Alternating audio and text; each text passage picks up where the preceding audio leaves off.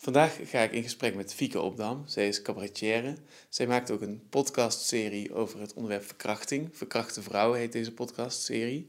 Binnenkort komen deze afleveringen online. En zij is ook uh, oud-student van mij. En we zijn de laatste tijd nogal veel aan het brainstormen of aan het praten over de MeToo-beweging. Uh, vandaar dat ik haar ook heb uitgenodigd om die brainstorm voort te zetten. Fieke heeft ook een verleden gehad van seksueel geweld. En een van de dingen die zij mij heeft geleerd is dat het niet wenselijk is om, om die reden als slachtoffer of primair als slachtoffer behandeld te worden of gezien te worden. Um, nou, over die MeToo-beweging en over de effecten daarvan en over hoe dat dan precies werkt, daarover gaan we vandaag verder brainstormen in deze aflevering. Vandaag zit ik hier met Fieke Opdam. Um, jij bent cabaretier. In spe. Nou, in spe. Ik ben nog niks gedaan. Ik ben net afgestudeerd en toen gingen alle theaters dicht. Maar oh, ik doe een poging. Om... Een, een cabaretier eh, in lockdown. In lockdown, ja.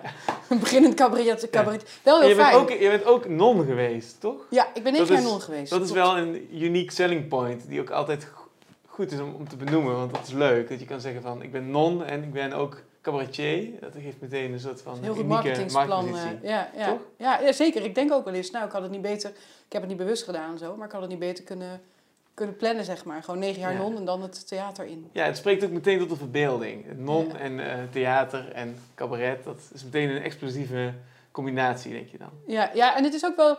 Mensen zeggen wel eens, het meest gemaakte commentaar is... dat is toch wel echt iets heel anders. En dan denk ik, je moet dus weten hoeveel theater er plaatsvindt in de katholieke kerk. Ja, en hoeveel geloof uh, plaatsvindt in het cabaret. Ja, ja, ook ja. En er zit ook iets soort iets heiligs wat je in de kerk kan voelen. Een soort van ik weet niet, een soort bovennatuurlijk gevoel, wat je in een hele goede voorstelling ook kan voelen. Ja. Dus dat, uh, en ja. bijvoorbeeld Freek de Jonge is ook een beetje een priester, toch? Ja, die, ik vind dat hij dan ook nog wel in zijn voorstellingen een soort prederikerige houding aangenomen heeft. Maar hij is volgens mij een domineeszoon. Oh, een domineeszoon, ja, ja, dat was het, ja. ja. En eh, hoe je dit, Joep van het Hek heeft ook iets prekerigs. En dus de echte grote cabaretiers te hebben, kunnen ook dat... je kunt ook voorstellen dat als ze zeggen van, oké, je moet je omscholen en je mag alleen kerkdiensten geven... En uh, put maar uit de Bijbelverhalen dat ze dat ook zouden kunnen. Dus in die zin is er ook overlap met cabaretiers. En, uh... Ja, ja, ik denk eerlijk gezegd ook wel eens, zeker dat soort cabaretiers die nog heel veel kritisch, ma maatschappij kritisch zijn, uh, dat dat ook prima, als ze bekeerd zouden worden, prima nonnen hadden kunnen worden of priesters of broeders. Dat dat ligt echt heel dicht bij elkaar inderdaad. Ja. Interessant, ja. ja. En er is ook een soort van, in het cabaret zit ook een verlangen om mensen te bekeren of te veranderen of iets positiefs te verspreiden. Of engagement wordt vaak ook gezien als een soort maatschappelijke upgrade of verbetering. En ook daarin is een soort... Uh... Ja, wat denk ik ook een grote overeenkomst is, dat, dat zowel katholieken, of tenminste, ik kan niet zo goed over protestants of andere religies spreken, maar die willen heel graag gezien worden. alle daden die ze doen, ik liep ook als non in habijt en zo, ik wilde graag, vroeg ik ook eens aan de zusters, waarom doen we dat? En dan zeiden ze, nou, iedereen kan op deze manier zien dat wij bruiden van Christus zijn. Nou, en dat is eigenlijk wat je in het cabaret ook wil. Je wil gezien en je wil gehoord worden. Dat wat jij zegt en dat je het doet op het podium, ja, het is heel jammer als er niet zoveel mensen in je zaal zitten. Dus, um, en, ook en hoe komt dat? Denk je? Ja, ik kan het voor mezelf. Ik heb gewoon altijd zo'n intrinsiek verlangen gehad om in het midden van de zaal te staan. Zolang als ik me kan herinneren, ik, ik weet nog dat ik op de basisschool, als ik me verveelde, juist iets ging doen wat niet mocht, omdat ik wist dat ik alle aandacht had. Um, ja, ik ga er gewoon goed op. Ik, ik denk dat niet voor iedereen hetzelfde is ook misschien een motivatie om. Uh... Maar ik bedoel, nee, ik begrijp, ik begrijp dat. Uh, um, ik begrijp het vanuit jouzelf. Uh, maar ik ben ook benieuwd of je een antwoord hebt op waarom dat zowel voor gelovigen als voor, uh, als voor cabaretiers geldt. Dat je dus niet alleen... Uh, dat je ook gezien wil worden. Of wat je net zei, van dat je... Ja, ik denk dat, dat het... Dat het niet op, opgemerkt gebleven is wat je doet in de wereld. Dat wat iets goeds is. Ik, ik denk dat de, de, de achterliggende motivatie voor... Ja, uiteindelijk misschien is het de overkoepelende motivatie dat we allemaal iets, ach, iets achter willen laten of iets grotesks of zo. Uh, tenminste, als ik denk aan mijn nonnen van vroeger, dan denk ik, oh ja, het is toch allemaal iets soort van achterlaten, iets, iets unieks achterlaten. Maar wat daar nog veel dieper ligt, nonnen willen, willen graag de wereld laten zien dat ze iets goeds doen. Dat doet je ook heel goed. Het is een beetje het is een heel gek gevoel, want je doet heel veel goede dingen in je eigen hoofd of wat je dan, waar je dan zelf in gelooft. En dat doet je ook echt goed. En bij cabaretiers lijkt het wel, dan doen ze misschien een ander soort goed, maar dan wil je heel goed zijn en heel grappig zijn. En dat doet je dan op een bepaalde manier ook weer goed. Die wil niet echt grappig zijn, maar het, is, het geeft wel een soort orgastisch gevoel als het je lukt om grappig te zijn. Of als het je lukt, en een non heeft dat ook, als het je lukt om succesvol te zijn, bijvoorbeeld een kinderthuis te openen of eh, verkrachte vrouwen te helpen. Ja, dat, dat doet je zelf. Het is eigenlijk heel egoïstisch werk. Zowel kloosternonnen als cabaretiers zijn in zekere zin egoïstisch, denk ik. Eh, niet allemaal misschien, maar ja, ik denk het wel. Dat er toch een soort egoïsme aan ten grondslag ligt. Uh, egoïsme is meteen weer zo'n oordeel eigenlijk. Hè? Dat je dan uh, dat ja, ik vind het ook... weer oordeelt over jezelf. Dat het egoïstisch is om iets te doen waar, waar niet alleen de ander iets aan heeft, maar waar je zelf ook een goed gevoel bij krijgt. Terwijl de, ja, maar is dat, dat erg? kan toch tweeledig zijn? Het kan toch zijn... Ja, het kan zeker twee. Jij hebt wel gelijk. Het, het egoïsme, het woord egoïstisch heeft... Dan zit meteen weer zo... Je wil meteen, alsof je vibe, meteen ja. weer jezelf aan het gezelen bent. Zo van, uh, oké, okay, shit, dat was alweer egoïstisch. Ik moet het... ik, kom wel, ik kom wel uit een gezelcultuur, hè, dus het zou best wel kunnen hoor dat ik daar gewoon... Nee, maar ik, ik denk dat je wel gelijk... Maar ik, ik vraag me wel eens af of dat egoïsme, of dat dat dan echt... Het heeft een negatieve vibe. Maar oprecht... Voor, ik, ik vind het ook iets heel aantrekkelijks. Als ik bijvoorbeeld verliefd op iemand word... En die is een klein beetje egoïstisch, of in elk geval aanwezig egoïstisch vind ik dat ook wel aantrekkelijk. Dus ik heb er zelf niet zoveel negatieve gevoelens bij of zo. Want als iemand dat doet, dan kan ik ook een soort van deel uitmaken van zijn wereld of haar wereld, waarin zij het blijkbaar heel erg van zichzelf houdt of zichzelf op de voorgrond plaatst. En ik vind het ook wel iets eerlijks hebben om gewoon te zeggen, ja, dat doe ik ook gewoon omdat ik het zelf heel lekker vind om goede dingen te doen. En dat eerlijke, dat miste ik een beetje in de kerk. Dus ik denk dat ik het daarom ook wel lekker vind om te zeggen, ja, het is gewoon egoïstisch omdat nonnen net doen of dat ze het voor God doen. Maar ja, ja ik geloof dat niet helemaal, eerlijk gezegd. Ja. Um, ja, dit is misschien een, uh, meteen een leuke brug naar, uh, naar het, wat volgens mij het onderwerp van vandaag is. Of wat dat onderwerp zou kunnen zijn. In ieder geval, als ik vanuit mijn eigen verlangen denk, vanuit mijn eigen egoïsme. um, want um, ja, ik ken je natuurlijk ook al een hele tijd, omdat jij ook als student als cabaretstudent op de opleiding hebt gezeten, waar ik ook les geef. Je zit ook vier jaar lang in mijn klas uh, gezeten. Um, en gelegen. Ja, en gelegen trouwens, ja. ja, ja vanwege een zware hernia. hernia. Ja, ik had een rugoperatie gehad. Maar ik vind dat beeld nog gewoon zo grappig dat ik achter in die klas lag. En nou goed, ja, maar goed. Klopt, ja. Ik herinner het me weer. Um, en, um, nee, en ik heb je dus vier jaar lang uh, zien, echt totaal zien veranderen. Je hebt een enorme transformatie doorgemaakt.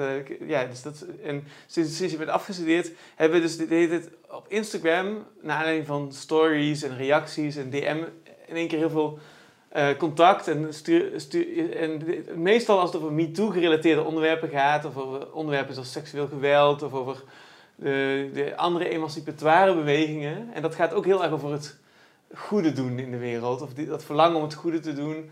MeToo komt op voor vrouwen, of vrouwenrechten, vrouwenbewegingen.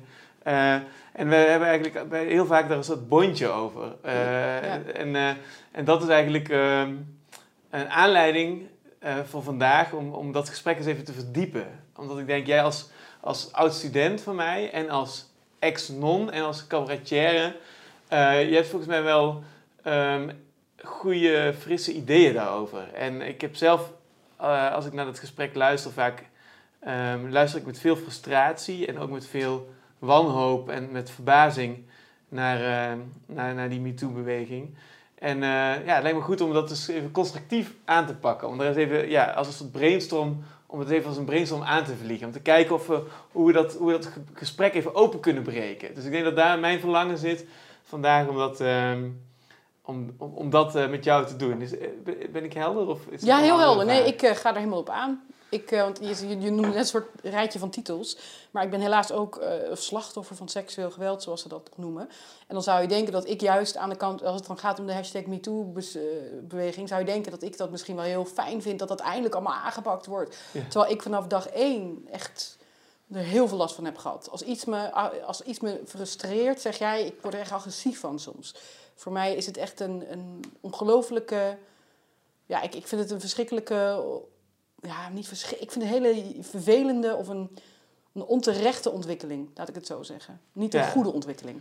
Ja, ik wilde hem al niet op, opnoemen in het rijtje, omdat dan de opzomming misschien wat pervers zou worden. Van cabaretier, non, uh, ex-docent en ook ex-student en ook slachtoffer van seksueel geweld. Maar die hoort wel zeker in het rijtje thuis natuurlijk. Wat ook maakt dat je een uniek perspectief hebt, inderdaad. Hè? Dus je, um, ja, want een van de dingen die mij het meest is bijgebleven is dat je ook zei van, ja, ik, ik wil niet als een slachtoffer gezien worden of als een slachtoffer, dat, dat je dat stempel krijgt en in, in, in die hoedanigheid uh, moet functioneren in dat debat of in, in, in, dat maatschappelijke debat wat goed zou zijn voor de slachtoffers. Dus dat is ook even de, de om even het, het hoofdonderwerp even heel specifiek te maken, hoe je eigenlijk um, gelabeld wordt als een slachtoffer en hoe dat werkt op mensen die daadwerkelijk iets in de categorie seksueel geweld hebben meegemaakt. Dat lijkt me, dat moeten we uitpluizen vandaag. Ja, interessant. Dat is de agenda. Ja. En uh, hoe, uh, ik weet niet hoe, laten we gewoon beginnen, maar misschien moeten we beginnen bij het begin. Dus misschien moet, moet ik jou gewoon even wat vragen stellen over, over, over jouw achtergrond. Of misschien kun je iets vertellen over jou, ja. over vroeger. En dan gaan we daarna, in deel 2 van, van het gesprek, gaan we naar het nu. En gaan we met die bril naar het nu kijken. Prima, goed. Ja, Kun je eens wat vertellen over... Uh... Ja, ik ben uh, dus seksueel misbruikt als kind. en, Hoe oud was je toen? Ik, de eerste herinnering die ik heb was ik een jaar of zes. Zeven. Heel jong? Ja, echt nog heel jong. Oh. Er zijn nog veel, ik heb later in Chicago met nog vele jongere mensen gewerkt. Dus dat weten ook heel veel mensen niet. Dat, als het gaat om, om, vooral bij misbruik bij kinderen, denken mensen toch al heel vaak aan tieners die toevallig een tekort rokje aan hebben getrokken en daardoor met een jongen in bed zijn beland. Maar uh, het grootste deel van seksueel misbruik slachtoffers in de kinderleeftijd, dat begint echt al tussen 4, 5 en dan tot een jaar of 10, 11. Dus het is echt die groep. Um, en ik heb daar heel veel last van gehad, uiteraard. En ik ben op een gegeven moment op mijn vijftiende, toen ben ik, ik had een overbuurvrouw waar ik me soms kon verschuilen. Die had zelf ook geen kinderen en dat was een hele artistieke vrouw. En die heeft toen zelfmoord gepleegd. Die uh, was ook suicidaal schijnbaar, dat had ik even niet meegekregen. En uh, toen, ja, toen zat ik net op de middelbare school en toen dacht ik, shit, als ik niet heel snel wat ga doen, dan word ik net als zij. Zij is uiteindelijk ook maar 32 geworden en ik ben heel trots dat ik inmiddels 33 ben. Het was echt best wel een strijd geweest om haar niet achterna te gaan. Toen ben ik uh, dus eerst ook uit huis geplaatst op mijn vijftiende, omdat het thuis heel slecht ging. En uh, ik ben toen uh, op een soort kamertraining terecht, terechtgekomen. Nou ja, dan denk je, oké, dan komt dan hè, het, de hemel op aarde. Maar dat viel ook verschrikkelijk tegen, want er was gewoon, ja, eigenlijk... Ik had één keer per week begeleiding en dan was het. De eerste keer dat ik aardappelen kookte, heb ik ze zonder water in een pannetje gegooid. En heb ik de hele keuken in de hens gestoken, omdat ik gewoon geen idee had van, van op mezelf wonen. Ik was nog zo jong. En, Hoe oud was je toen? 15, net 15. Ja, en echt gevlucht nadat je enige veilige haven, die vrouw uh, waar, je, waar je net van zei, uh, die een soort veilige haven voor je was, dat die zelfmoord, uh, zelfmoord pleegde. Ja, toen, dat was toen kon je nergens heen en, en, uh, en toen ben je jezelf gaan wonen op een hele jonge leeftijd. Ja, het is, een beetje, ja, het is een beetje zoals het is gegaan. Het was wel de druppel, zeg maar. Er waren wel wat meer dingen waar ik niet helemaal tot in detail nu op in wil gaan. Maar zij was wel een beetje de druppel. Toen zij wegviel, was eigenlijk mijn, mijn uitvluchtpoging verviel. En toen ja, bleef alles wat over was, was ellende, pijn en, en dus misbruik. Ja, en um, dat, dat, uh, de, die periode van misbruik was toen wel achter de rug? Of? Nee, op dat moment, ja... Dat is lastig te zeggen, want ik, ik, kies er nog steeds voor. Ik zit nog in de fase dat ik nog niet de persoon die dat bij mij heeft gedaan echt een naam wil geven in mijn verhalen. Omdat ik dat nog heel lastig vind, omdat hij nog vrijwel in mijn kring uh, zich begeeft. En dat heb ook meerdere keren aangifte proberen te doen. Dat is, heeft nooit tot iets constructiefs geleid. Dus dat is voor mij nog een beetje een ingewikkelde situatie... waar ik me als maker, maar ook als mens nog heel erg uit aan het vechten ben. Van wil ik dat zo iemand zijn die dan dat helemaal gaat benoemen. Maar, uh, het was in ieder geval een persoon uit, uit de persoonlijke kring. Ja, ja directe omgeving. Die... En je zei, uh, dus dat was in Amerika? Nee, dit is nog in Nederland. Oh, dit is in Nederland. Ik woon nu nog in Nederland. Gewoon in een klein dorpje met mensen die elkaar allemaal het hand boven het hoofd uh, houden. En uh, nog steeds. En uh, ja, dus dat was ook al wel heel opvallend natuurlijk. Dat ik op mijn vijftiende door jeugdzorg eigenlijk uit huis werd geplaatst. En in die kamertraining business terecht kwam. Uh, maar ja, niemand stelde eigenlijk vragen. Het werd een beetje onder de noemer van moeilijk kind. En waarschijnlijk ja. iets met ADHD. ja, wat erg voor die ouders. Dat was eigenlijk het kader waarin ik verdween. En toen ging ik in de stad wonen. Toen kwam ik uit een heel klein dorp. En ging toen in het centrum van Sertogenbos wonen. In zo'n traject waar dus heel weinig begeleiding was. En uh, ja, dat deed mijn suicidaliteit niet goed. Het was niet dat je dan dacht, nou wordt het beter. Het was echt heel eenzaam. Ik moest mijn middelbare schooldiploma nog halen. Uh, is me wel gelukt, wonder boven wonder. Was je uh, concreet suicidaal of bij wijze van spreken? Nee, echt heel concreet. Ze hebben me echt meerdere keren voor de trein weggehaald. En echt voor de trein? Echt, echt weggehaald, ja. Op ja. het spoor al en zo? Ja, ja, echt op het spoor. Dat ik op het spoor stond en dat iemand me heeft gezien is een keer gebeurd. Iemand voorbijganger. Wow 112 heeft gebeld. En niet dat de trein dan bijna aankwam, moet je niet te veel bij voorstellen. Maar ik had dat heel goed uitgekiend. ik was echt heel serieus. Ik had echt uitgekiend hoe laat die trein nou ongeveer zou komen. En liep daar en ben iemand die voorbij fietste of zo. Ik weet al niet meer precies de details, maar iemand heeft toen 1 en 2 gebeld. En uh, ja, toen ben ik uh, eigenlijk ja, neerges... Dat was zo spuiten en dan, dan maken ze heel erg nummer, nemen ze mee. Want ik liet me ook nog niet zomaar meenemen. Het was best wel heel pittig. Een aantal keer Ah, ja. crisis ook echt gehad. Je Ja. bent echt door het oog van de naald gekropen, eigenlijk. Ja. Of ik bedoel, dat zomaar gekund dat je die avond eh, er niet meer was geweest. ja, dat ik die trein wel gehaald had eigenlijk. En meerdere Ja. keren. Dus het is echt een hele zwarte periode uit mijn leven En hoe, geweest. hoe kijk je daar nu naar terug? Denk je dan van, wat een wonder dat ik er nog ben? Of, of, of ben je daar, ben je, ben je daar, of is dat heel dubbel? Of, of, of- Nou, van de ene kant een wonder dat ik er nog ben, maar omdat je het zelf bent, is het niet zo wonderbaarlijk. Want je, je weet ook, zeg maar, het is niet dat je, het is heel moeilijk om naar jezelf terug te kijken en te denken, wat een wonder. Maar ik ben wel heel blij dat ik er nog ben. En Ja, ik bedoel denk ik meer van, je hoort wel van mensen die heel depressief, of die door een depressie Mhm. heen gaan. Dat je, en ik ken het ook wel van, van, van, van mezelf, van de, van dan de meest zwarte periodes. Dat je dan echt zo in zo'n tunnel zit en dan in dat moment eigenlijk geen uitweg ziet. En dan, dan kan het echt, dan is leven of dood is echt om het even. ja, En maar Ja. even later, als eigenlijk alles heel goed gaat, dan denk je van, dan, dan, dan denk je van wat een geluk dat ik daar doorheen ben gekomen. oh ja, ja, Eh, zo. Op die manier ja, ik. Zo, kunt nee, ook denken van, joh, ik vind leven eigenlijk sindsdien sowieso geen plezier, dus, dus ja, het voor mij maakt het mij niet uit. gaan. Eh, ik had ook Ja. had net zo goed dood kunnen zijn. Nee, nee, Weet je, nee. ik ben wel benieuwd of je zeg maar, in, in- naar, die, naar die, die, dat positieve, die positieve helft gekanteld bent. Zeg maar, van dat. Ja, absoluut. Nee, nee, ook die kaders. Nee, ik, ik ben heel blij dat ik er nog ben. Heel blij. Ik had dit echt voor geen goud willen missen. Eh, ik ben natuurlijk, eh, wat je al zei, ik ben in augustus afgestudeerd. Nou, dat was maar één dag. Dan had ik een heel team achter me en ik mocht s'avonds op het podium staan. En toen zaten er honderd mensen in de zaal. En eh, toen haalde ik dan ook nog eens een goed cijfer. En toen dacht ik op dat moment, toen ik dat applaus ontving en mijn, ja, mijn cijfer dan in ontvangst, de preek die je dan krijgt van de directrice, weet ik nog dat ik ook echt dacht, oh my god, het was allemaal waard, alleen voor dit ene moment. En ik heb steeds meer momenten waarbij ik kan zeggen, het was het allemaal waard, alleen, al was het maar voor dit ene moment. Eh, ik zou het nooit nog een keer willen doen. Mensen vragen dat wel eens van, wat zou je doen als je nou weer terug moest in de tijd? Ja, misschien dat ik dan toch nog weer zou hopen om die trein te raken. Het was echt heel, Ja. heel pittig. Het was meer dan pittig. Ehm, maar ja, ik, ik, ik, ik ben heel blij dat ik er ben. Heel blij. Ja, dat is absoluut. Alleen als je vroeg, je vroeg net aan me van, goh, wat doet dat dan met je als je terugdenkt aan die tijd? Het maakt me vooral ook heel boos. Want ik denk dat er bij mij heel veel voorkomen had kunnen worden, heel veel risico voorkomen had kunnen worden als eh, mensen in de, eh, in de jeugdzorg hun werk hadden gedaan. En dat, dat raakt mij wel heel erg. Dat, eh, dat dat gewoon niet gebeurd is. En Wat eigenlijk hadden- nog wat- steeds niet gebeurd. Wat, hadden, wat had jeugd, jeugdzorg concreet kunnen doen? Mij, ten dat eerste, is- het was heel... niks. Nou ja, bij mij is het eigenlijk wel heel makkelijk en concreet aan te wijzen. Wat er bij mij gebeurd is, ik heb uiteindelijk tegen mijn psycholoog verteld dat ik dus seksueel misbruikt werd en mishandeld werd. En dat er van allerlei gaande was in mijn leven. Ehm, en toen werd me eigenlijk min of meer gezegd van, je, je moest eens weten wat jij nu zegt. Hoe durf je dit te zeggen? Dus toen ik eenmaal de moed, de moed had om, ehm, om het uit te spreken, werd me dat min of meer kwalijk genomen. In plaats van dat ik de hulp kreeg die ik op dat moment nodig had. En, eh, Jee, wat, eh, ja, en zelfs toen ik uit huis werd geplaatst, werd tegen mij gezegd van... eh, of mijn ouders zeiden dan, of mensen in mijn directe omgeving... ja, dat komt omdat zij ADHD heeft en Fiek is moeilijk op voetbaar. Terwijl ik had alleen maar voldoende op de middelbare school. Ehm, ik, had er, ik was eigenlijk een heel vroom kind. Ik deed niks geks, gebruikte geen drugs, rookte niet eens.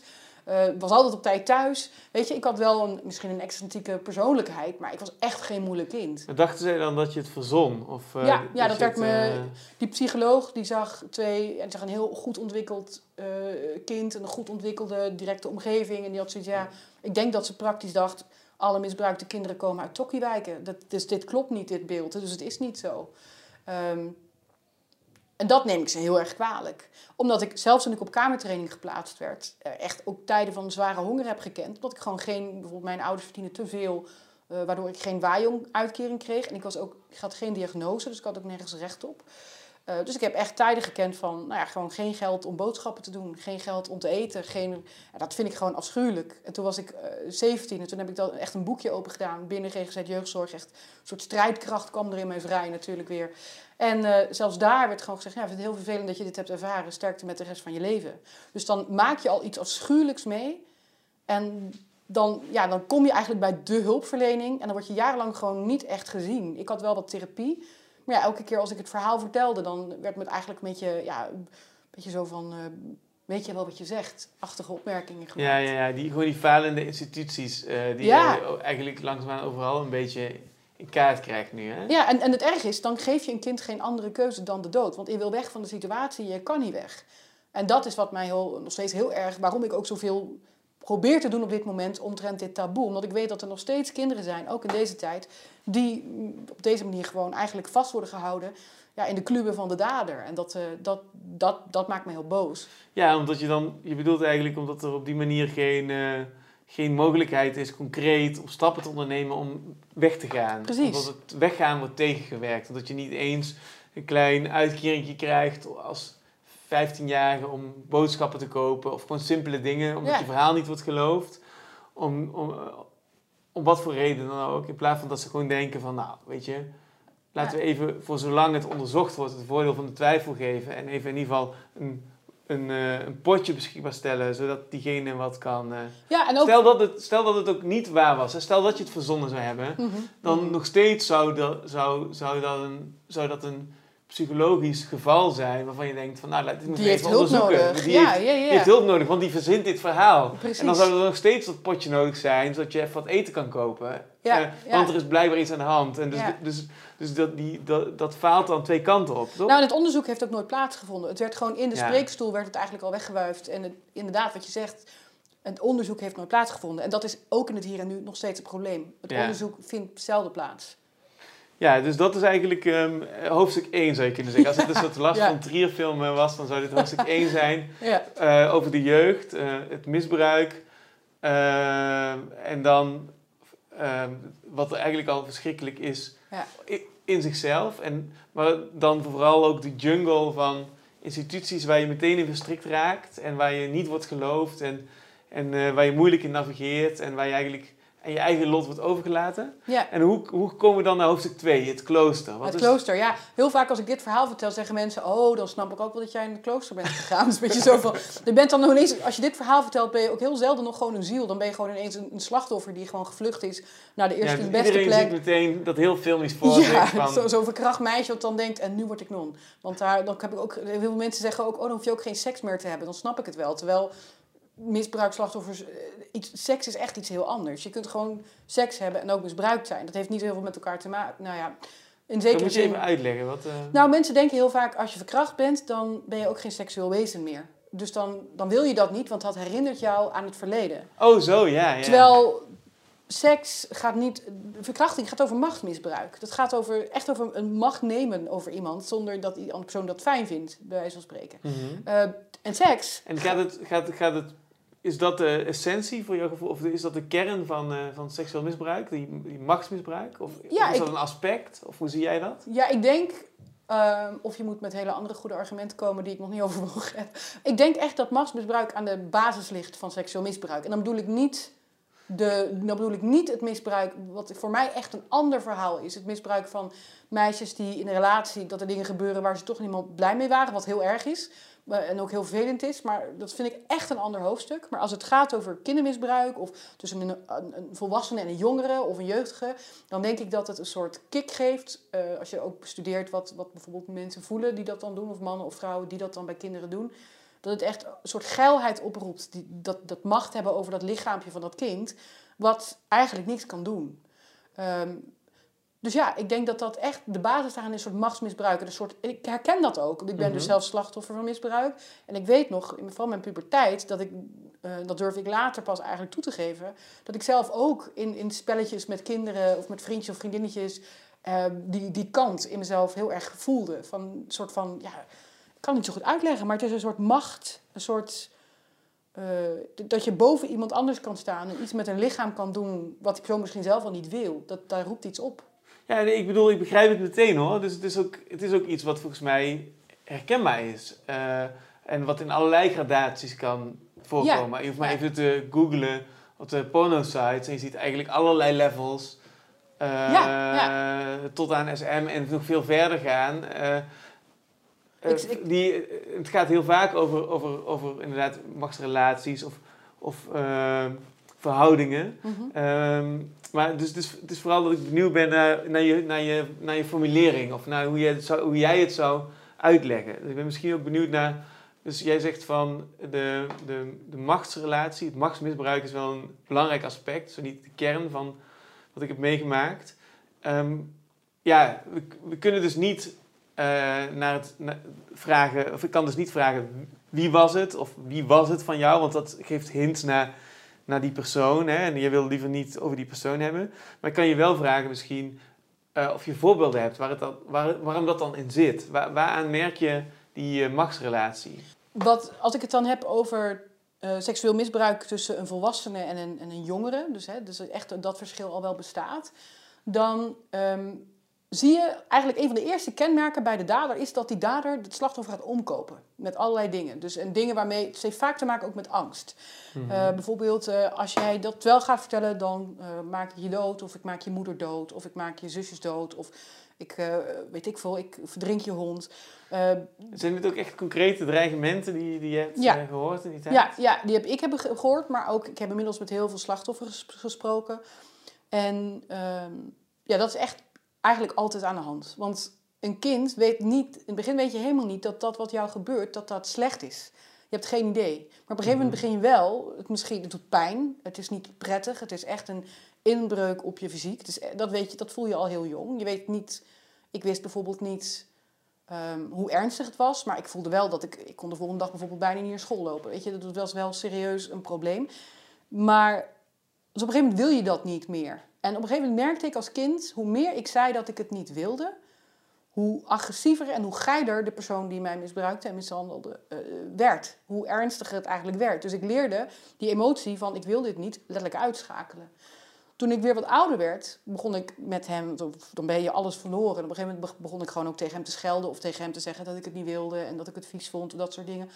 En ehm, dan, toen begon eigenlijk het omkopen. Dus eh, als je dit tegen iemand zegt, dan eh, maak ik je dood en dan weet niemand dat ik dit heb gedaan. Of eh, dan, denken ze, dan beschrijf ik gewoon een afscheidsbrief en dan denken ze allemaal dat je zelfmoord gepleegd hebt. Want je bent toch al suicidaal.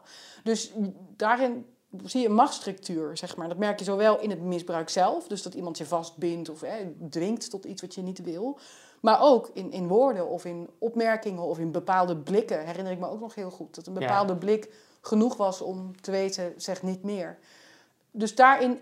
En ik denk dat dat macht, als je het dan in de positieve manier ziet...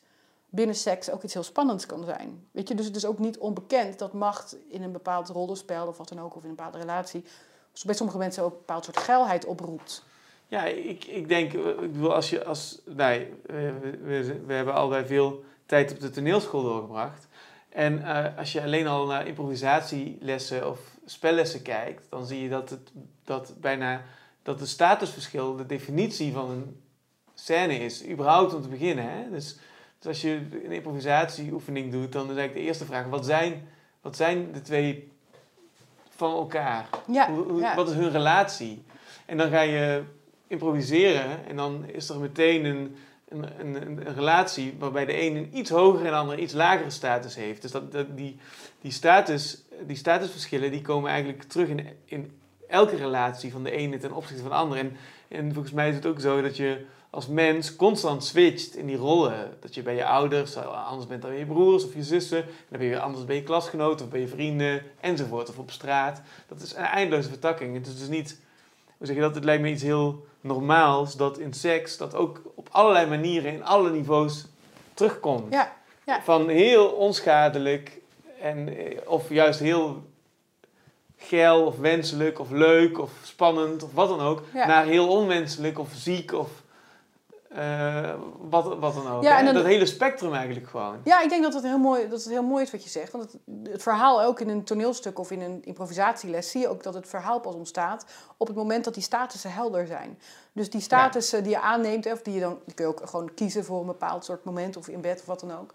Dat is heel belangrijk. Alleen wat, wat heel veel ehm, daders, echt, dan bedoel ik mensen die dan op dat moment.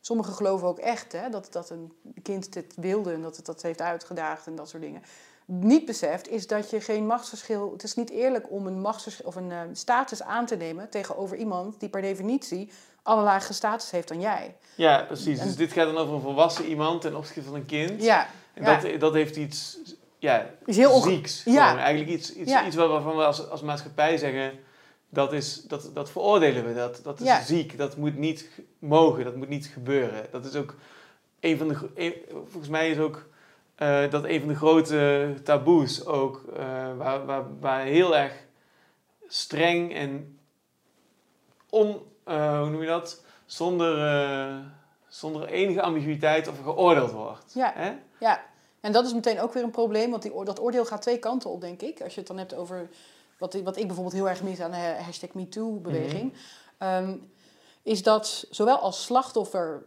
krijg je eigenlijk 9 van de 10 keer te horen op het moment dat je deelt dat je misbruikt bent. De eerste vraag is bijna, waarom heb je niks gedaan? Waarom heb je niks gezegd? Mensen gaan er per definitie vanuit dat als het niet opgelost is, dat je niks gedaan hebt. Terwijl in mijn geval heb ik dus wel op wonderbaarlijk jonge leeftijd wat geprobeerd. Eh, en met mij zijn er meer vrouwen die dat wel geprobeerd hebben.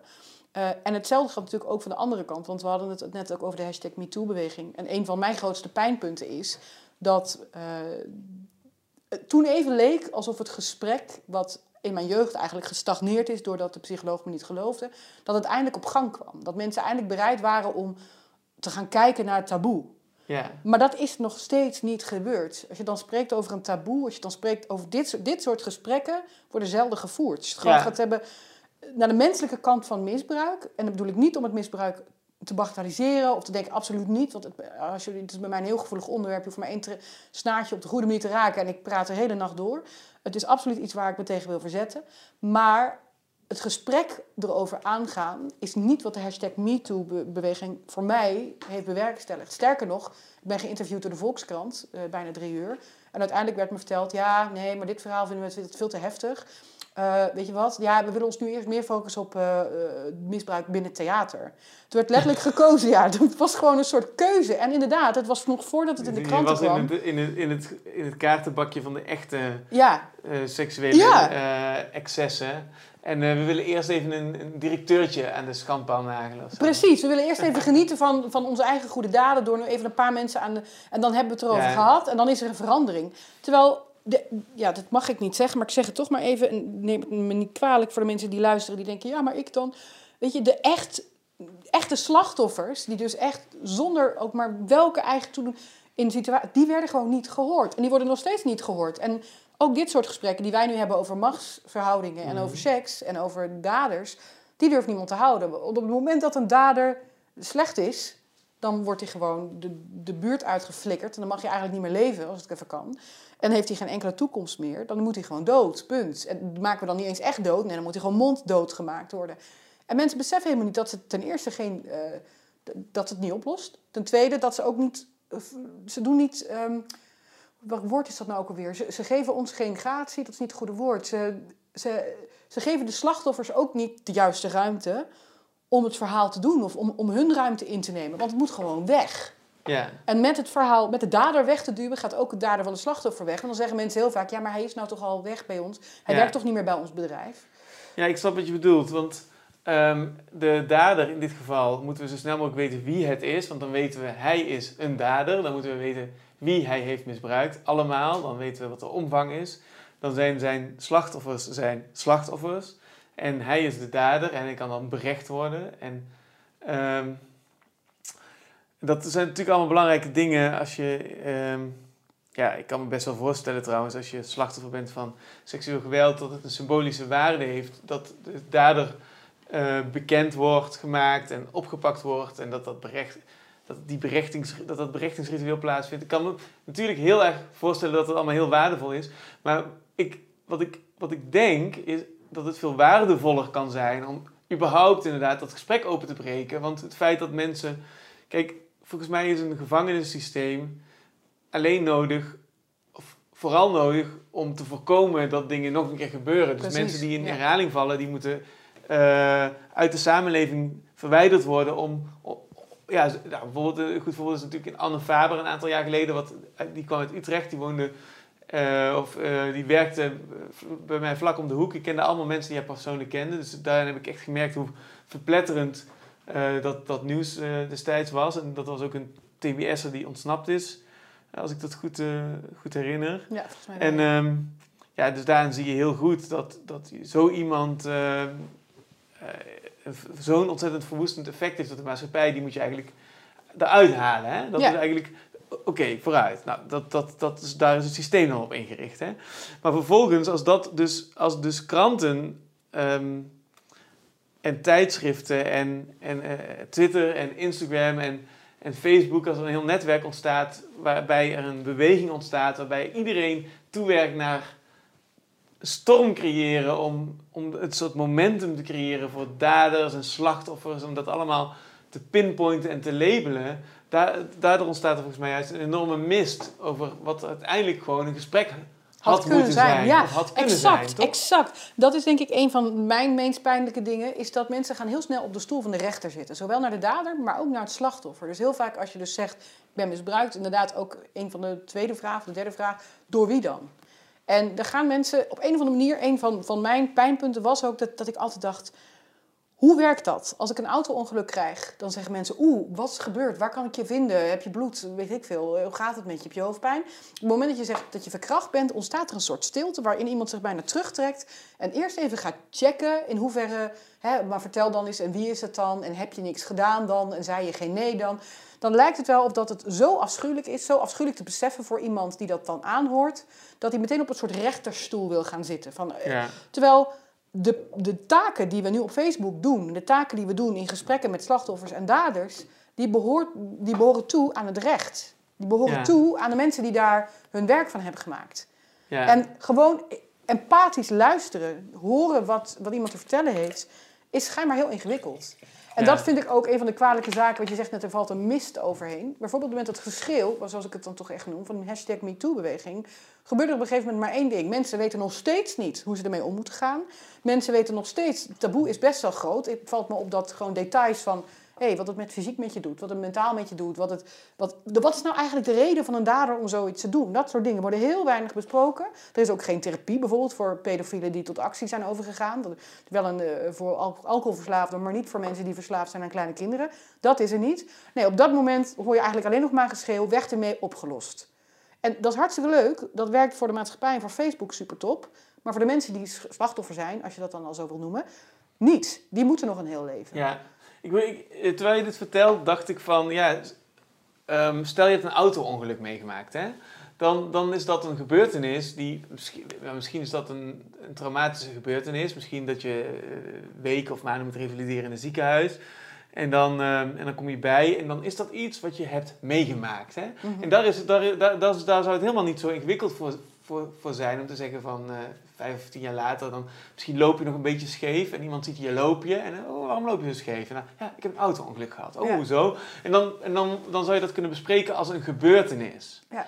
En die gebeurtenis heeft nu eenmaal plaatsgevonden. En dus hoef helemaal niet van wie kwam er dan van links en wie kwam er dan van rechts Precies, en wie was er ja. dan bij en was er, Ja. was er dan iemand die dat heeft opgelost en hoeveel schade had je en moest je het allemaal zelf betalen, was je verzekerd? Dat is allemaal, doet allemaal niet ter, za ter zake. Dat loopje heeft iets getriggerd, namelijk dat verhaal van, die, van dat auto-ongeluk. En dan hoef je ook niet te zeggen, jij bent het slachtoffer van, van dat ongeluk. Een soort identiteit. Dat wordt Ja. niet je identiteit, Ja. maar het is wel die impact van die gebeurtenis wordt meegewogen in wie jij als mens bent. Met alle deuken of dingen die je opdoet en ook de trauma's die je meemaakt. Dat wordt onderdeel van jouw algehele pakket van wie je bent. En als je met die, op die manier zou, zou, zou kijken naar iemand die, die... Of althans, ik merk dat ik op die manier naar jouw verhaal luister. Hè? Dus ik denk van, oké, jij vertelt nu stap voor stap wat je hebt meegemaakt. Nou ja, je kiest er zelf voor wat je wel mag vertellen en wat je niet mag vertellen. En daar ontstaat dus een, nu een, een gebiedje waar we naar kunnen kijken. En, en, en ik, ik merk aan mezelf dat ik dus inderdaad die, die helikopterview nu ontwikkel. Dus ik kijk er nu naar zoals, dat, zoals die car crash, zeg maar, zoals dat auto-ongeluk. Hè? Ja. Zo van, het is een gebeurtenis. Dus je bent, niet een, je bent wel een slachtoffer van die man in, in- over die langere periode in jouw jeugd. Mhm. Eh, maar, maar volgens mij als mens ben je eigenlijk veel, veel completer, dan, een veel completer pakket dan alleen dat label slachtoffer. En Precies. dus op die manier moet je dus een soort vogelperspectief creëren, of een soort helikopterperspectief van ehm, eh, waarop die casuïstiek bekeken kan worden. Zo Ja. zie ik het nu. Ja, dat klopt. Dat is heel erg wat ik probeer te zeggen, inderdaad. En dat is ook een heel dubbel iets. Want van de andere kant denk ik, eh, wat je net ook een beetje zei, een auto-ongeluk. Ja, natuurlijk ligt er een beetje aan wat voor ongeluk je hebt gehad. Maar van de ene kant probeer ik mensen uit te leggen dat, dat het iets concreets doet met je identiteit. Dus dat het meer is dan alleen maar een kut ervaring in het verleden. Dus Mhm. bijvoorbeeld eh, de fysieke klachten, daar weten mensen heel weinig van. Ik heb bijvoorbeeld nog elke dag pijnen. eh, op plekken waar ik dus misbruikt omdat mijn, mijn lichaam nog niet klaar was voor seks. En dat heeft schade eh, aangericht. Ehm, dat, dat zijn dingen waar van de ene kant dat ik denk, jongens, want dat is wel een frustratiepunt dat we de maatschappij, als, dan, hè, als je heb je dat meegemaakt als kind en dan ben je volwassen.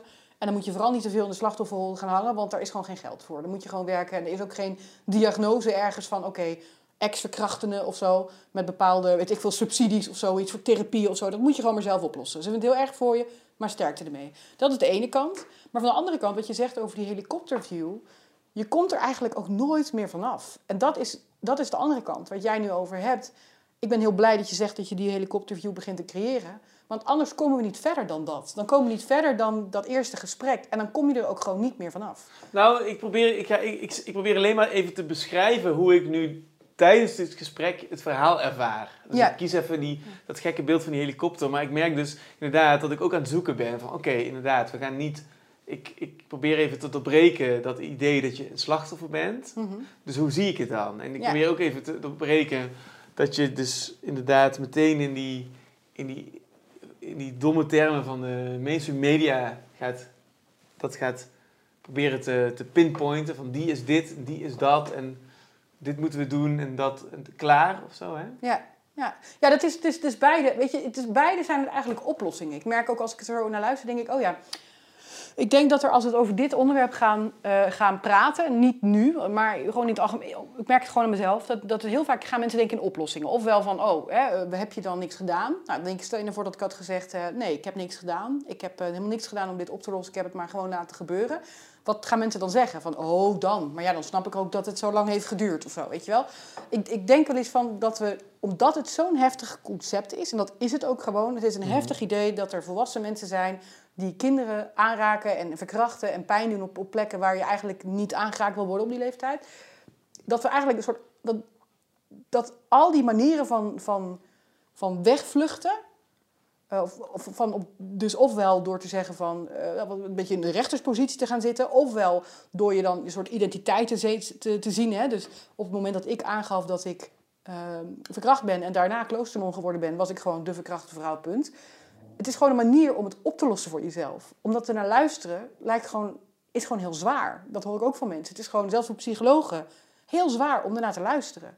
Terwijl ik, heb ook Ja. geen, ik heb ook, ben ook niet van plan om in elk gesprek een soort luister, luisterporno aan te zetten of zo. En alles maar te delen. Maar Ja. gewoon luisteren en ontvangen schijnt heel moeilijk te zijn als het om dit onderwerp gaat. Ja, ik, want ik zat te denken van eh, nu, nu je dit zegt allemaal van ja, misschien is het ook wel helemaal niet iets waar mensen over willen praten. Of Nee. misschien is wel de ergernis dat, de, dat er een pretentie wordt gecreëerd dat dit gesprek plaatsvindt, terwijl het gesprek niet plaatsvindt. Maar de conclusie is niet eens per se dat we allemaal de hele tijd hier maar over moeten praten. Nee, nee. Ehm, maar we moeten in ieder geval af van het idee dat er dus nu heel, nu heel, iets heel belangrijks doorbroken is. Want eh, volgens mij is er niks, is er niks doorbroken. Er is overal, ja, wat, wat, wat MeToo wel aangeeft, is de omvang van seksueel geweld. Of althans, een eenzijdige heel eenzijdig. vari- variant ervan. Ja, ja. Ehm, maar dus je, kunt, je zou in ieder geval wel volgens mij kunnen zeggen dat het veel voorkomt.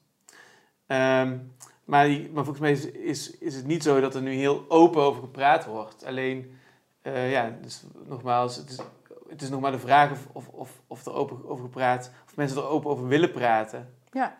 Nee, dat is een Ik weet niet, hoe is dat bij jou eigenlijk? Wil, wil je hierover praten? Of is het eigenlijk iets wat je... Wat, je, wat, je, wat, je- wat Nou- bij jou ook vooral die ergernis is, dat er nu een pretentie gecreëerd wordt van dit gesprek. Het is beide. Het is beide. Ik, ik, de ergernis zit hem op de pretentie. Dat, dat frustreert mij. Want er is een taboe. Dat, het is gewoon een taboe. En maar- nou doen we alsof het geen taboe meer is, want we hebben er een half jaar heel hard over lopen schreeuwen. dat is gewoon aan de hand. Heel veel Ja. mensen hebben heel erg lopen schreeuwen. Dus dat, ah nee, ik wil er niet de hele tijd over praten. De enige reden waarom ik het wel doe, is omdat ik gewoon heel lang heb moeten zwijgen. Dat is Ja, namelijk ja. kenmerkend voor, voor mis- misbruiksslachtoffers. Ze hebben heel lang moeten zwijgen. Dus wat er dan gebeurt, ik wil er ook niet met iedereen over praten. Maar ik, binnen het werk wat ik dan poog te doen, wat ik al zeg, ik ben een cabaretier in spe, ik ben nog niemand eigenlijk. Maar en elke poging om, om er toch over te praten, is alleen maar omdat ik, dat ik vind dat het taboe doorbroken. Niemand wil praten graag over taboe onderwerpen. Niemand. Dat snap ik ook wel. Ik hoef het ook niet bij elke borrel daarover te hebben. Ik heb leukere dingen om het over te hebben, gelukkig inmiddels. Vroeger niet, maar ik heb nu een ander leuk leven. Maar het is wel een probleem. En ik denk, als er een probleem is, een maatschappelijk probleem, dan kunnen we niet anders dan op de juiste plekken en op de juiste momenten daarover in gesprek gaan. En die momenten mis ik. Ik doe niet de momenten aan tafel of in de kroeg. Ik mis de momenten waarin mensen gewoon serieus, open in gesprek gaan over dit onderwerp. En ja, ik heb ook eens een psycholoog gehad die dus, eh, die kwam op een gegeven moment niet meer opdagen. Toen ging ik naar de conciërge. Toen zei ik, waar is mevrouw Tel? Want ik had een gesprek met haar. Oh ja, mevrouw Tel is gestopt. Toen vroeg ik aan mijn nieuwe psycholoog, ja, waarom dan? Toen zei ze, ja, mevrouw Tel vond het toch een beetje heftig allemaal. En ik weet dat ik toen de dag, was ik 14, dacht ik, ja, nou, kan ik met hem mee? Want ik vind het ook wel een beetje heftig, weet je? Ja. Het is heel makkelijk om te zeggen, ik wil het gesprek niet aangaan, want het is een beetje heftig. Dan denk ik, ja, dat klopt ook, het is ook heftig. Ja. Maar dat, zeg, dat is toch heel raar om te zeggen tegen een kind van, ja, het is te heftig, dus we hebben het er niet over. Het is te heftig wat jij hebt meegemaakt. Dus, eh, dus sorry dat ik, Ja. dat ik je het gevoel gaf dat je open mocht zijn. Want eh Ja, en daarom toch wel een vind beetje ik... En daarom vind ik dat het gesprek plaats moet vinden. Het Ja. gaat al lang niet meer over mij. Ik heb op dit moment seks met de mensen die ik wil. Ik heb een eigen huis. Eh, ik doe de mensen die ik niet leuk vind, doe ik de deur voor op slot. Maar er zijn kinderen die achter gesloten deuren, en zeker nu met de coronacrisis, die kunnen niet weg. En En- dat, die herinnering is bij mij natuurlijk nog heel vers. Het is nu, je zei nu, ik heb nu, ik heb, ik heb seks. Volgens mij is dat ook een taboe. Eh, ehm, Het hebben van dus seks of het hebben van seks na verkrachting? Nee, om daarna te vragen bij een, bij een slachtoffer van seksueel geweld. Maar ik ben natuurlijk wel benieuwd, is dat iets wat, waar, waar je nog, waar je nog plezier aan kan beleven of is dat voorgoed verpest? Nee, ik kan absoluut heel, ik kan heel goed klaarkomen. Laten we maar even tot de kern komen. Ik ben vanaf normale puberleeftijd heb ik gewoon, kon ik klaarkomen. Het was in het begin wel wat verwarrend, want ik ben tijdens het verkrachting ook al eens klaargekomen. Dus ik dacht, hè, maar als ik dan klaar leer in de middelbare school van oké, klaarkomen is omdat je het dus lekker vindt en dan word je verkracht. En dan vond ik dat dan lekker. Dat was heel lang bij mij een vraag.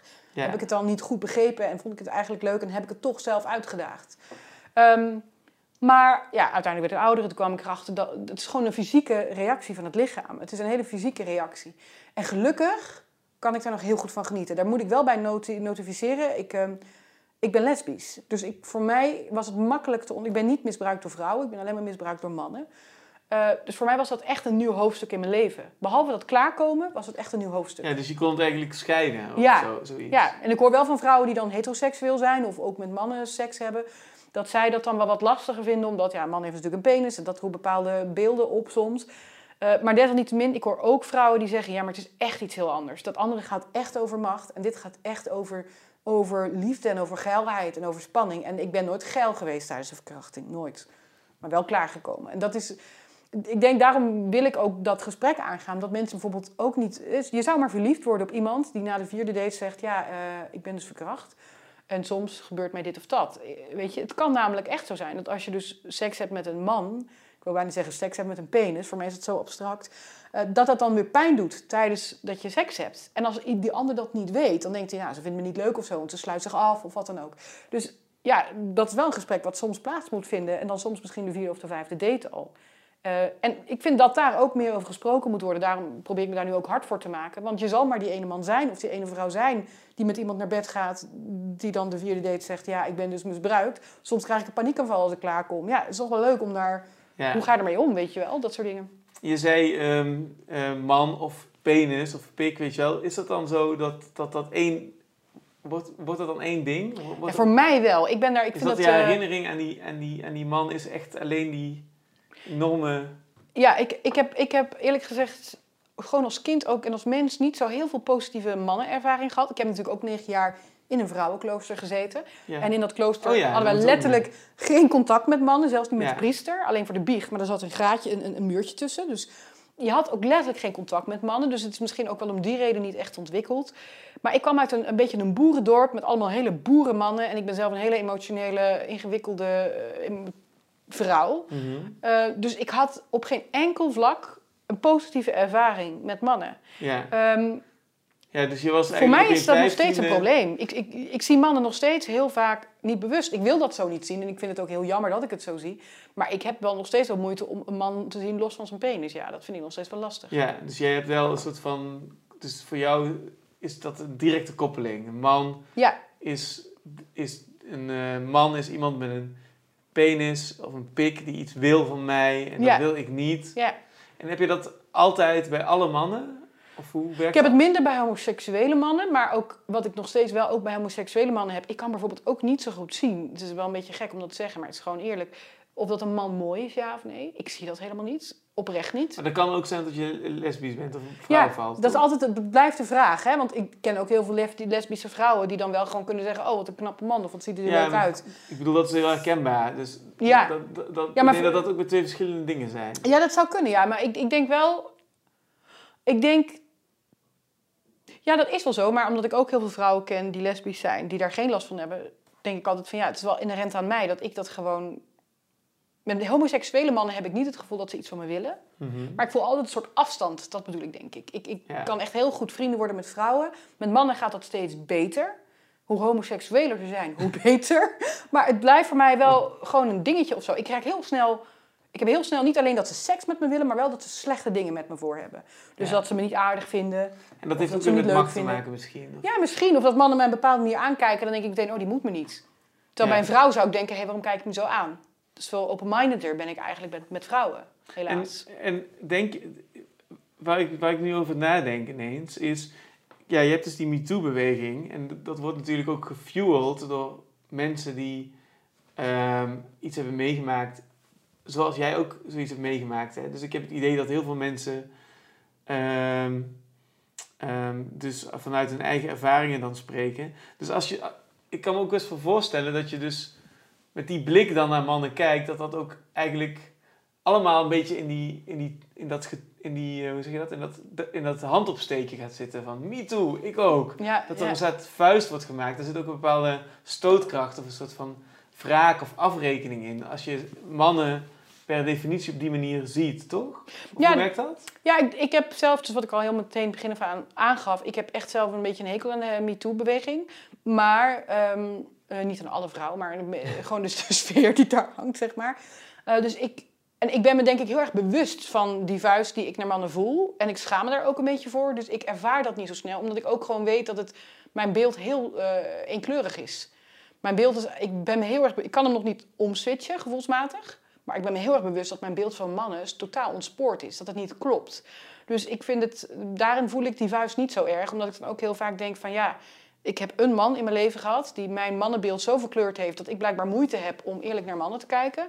Maar dat ben ik me zo bewust dat ik daar niet zeg maar in, in een soort woede zit naar alle mannen die ik tegenkom. Alle mannen die ook maar suggestief mogelijk ooit iets hebben gedaan. Want dat is waar de hashtag MeToo-beweging toch uit bestaat. Het Ja. grote deel van de vrouwen eh, geld, of geld, nee, eh, is boos op mannen die, die suggestief iets hebben gedaan wat mogelijk niet eh, door de beugel kan. En eh, dat is heel erg, heel vervelend, maar dat vind ik wel echt iets Ja. anders dan gewoon elke dag verkracht worden door een volwassen man terwijl je zelf een kind bent. Dat is een Ja, andere misschien- ervaring. Misschien is het goed om, om, om, om in vo- even wat voorbeelden voorbij te laten komen. Want dan, dan de- als je eenmaal hierover gaat praten, dan, dan, dan cirkel je er snel over, omheen. Hè? Weet je wel, dat je... ehm, we, we hebben het over MeToo, maar wat zijn dan de, wat zijn dan de voorbeelden eh, waar we aan kunnen denken? Waar ik Ja. moeite mee heb, bedoel je? Ja, misschien, Ja. misschien kun, je, kun je zelf een voorbeeld geven wat je voorbij hebt zien komen, waarvan je denkt... Ja, ja ik, ik, ik denk dan toch, misschien ben ik dan niet concreet genoeg, maar ik denk dan toch aan voorbeelden, vooral op social media, waarin een vrouw eindelijk haar verhaal doet over bijvoorbeeld een man. En die man die vaak ook bekende Nederlanders of, of, of net niet bekende Nederlanders. Ik kan zo gauw even geen naam erbij pakken, maar het is toen een hele tijd, dat weet iedereen, het is een hele tijd zo geweest dat iedereen ineens uit de kast kwam eigenlijk met zijn verhaal. Daarbij Ja. een persoon aanwees. eh, zonder dat die persoon eigenlijk ooit nog de kans kreeg om een wederhoor, eh, een, ook iets te zeggen. En omdat de, mijn inziens de emotie omtrent het taboe zo hoog opgelopen is, ehm, zag ik op dat moment gewoon een soort van ventielreactie. Waarin alle mensen die ooit iets hadden meegemaakt van een man die naar de billen gekeken had terwijl ze het niet wilde, of die op de billen sloeg tijdens het uitgaan, al die ervaringen werden ineens op één hoop gegooid. Waarbij tot dusver onbekende of net een beetje bekende mannen voor de groep die daar dan op reageerde, gewoon compleet werden uitgerangeerd.